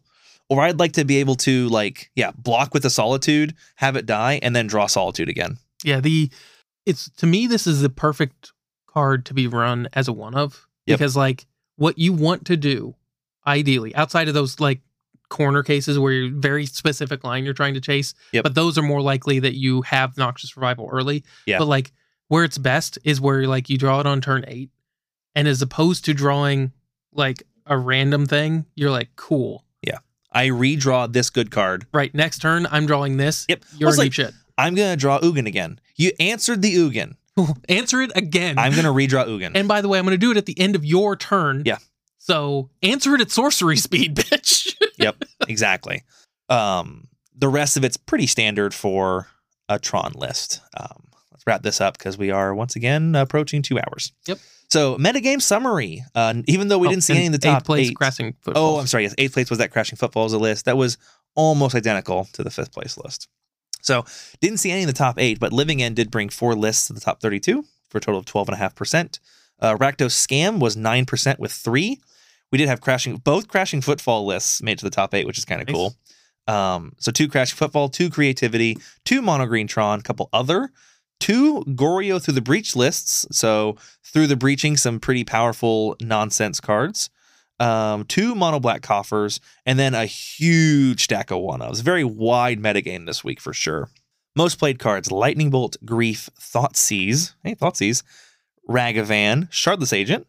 Some real, a real shakeup in some of these most played cards and the top decks this week. Yeah, this dude's playing a fucking popper deck, basically. Cultotha aggro, Memnite DRC, Goblin Bushwhacker, Yeah. Voldaren Epicure, Reckless Bushwhacker, Gleeful Demolition, Goblin Grenade, Cultotha Rebirth, Manamorphose, Bobble, and ex- uh, Experimental Synthesizer. Yep. It's basically just make Goblin tokens. Yep. That's hilarious. I don't think there was a rare in the main. That's awesome. Top creatures Grief, Ragavan, Shardless Agent, Street Wraith, and Endurance. And top spells Lightning Bolt, Thought Seize, Engineered Explosives, uh, Force of Negation, and Violent Outburst. Matt, we went long, as we always do, but I'm ready to wrap the episode up. But not as long as we normally do. Not as long, that's true. So if you guys want to reach out to us, you have any questions, comments, concerns, you tell, tell us you hate the podcast, you love the podcast, you want to be on the podcast, send us an email, cantripcartel at gmail.com. You can email us on, or we have like, we have a Facebook account you can hit us up on, Twitter account, uh, make a comment on the Reddit. Actually, uh, Emperor's very good at letting me know when people are wanting to reach out to us on Reddit. So hit us up on there. Uh, I think that's it though. Matt, is there anything I'm forgetting? Not that I know of. All right. Well, we're going to head on over to the Patreon exclusive content. Let's go record probably 20, 30 minutes. Let's not forget again. And if you want to listen to that sweet content, head over to the patreon.com forward slash cantrip cartel. But otherwise, uh, Matt, I think we'll see him next week. Yep. Have a nice night, guys. I'm tired. I don't have a scenario. Do you have one? Uh, turn one, forest, land where elf. Fuck. I don't have a bolt. Yes, that means I win. Welcome, step on in to the Cantrip Cartel. Jake and Matt chatting meta games, so slinging some spells, casting ale, sipping on blue soup and parting some veils. Glimpse of nature once upon a time, they're telling the tale of the elvish visionaries on the wildwood prairies, where the brainstorms are so fearsome, so scary, so legendary. Queer and rangers crowns the sylvan libraries, for when the greens and zenith would parry the clouds and turn their swords into plows. Let them rotate the crops, abundant growth in the ground, nourish the life from the loam until it flourished unbound. Seeds of innocence burnished all the birch laurian mounds. Gaia's cradle exhaled, carpet of flowers unwound. Birds of paradise sang, tropical islands of sound. Allosaurus shepherd danced on dinosaurs stomping grounds. Jake and Matt pondered deeply all this magic they found. Through their visions doused in serum, they saw only for how to convey these magic stories aloud to the crowds, the masses. Make the voices heard, share the truth, the magic. Through ancestral visions, they felt compelled to draw every single card with the cantrip cartel. Draw cards with the cantrip cartel. Drawing cards with the cantrip cartel.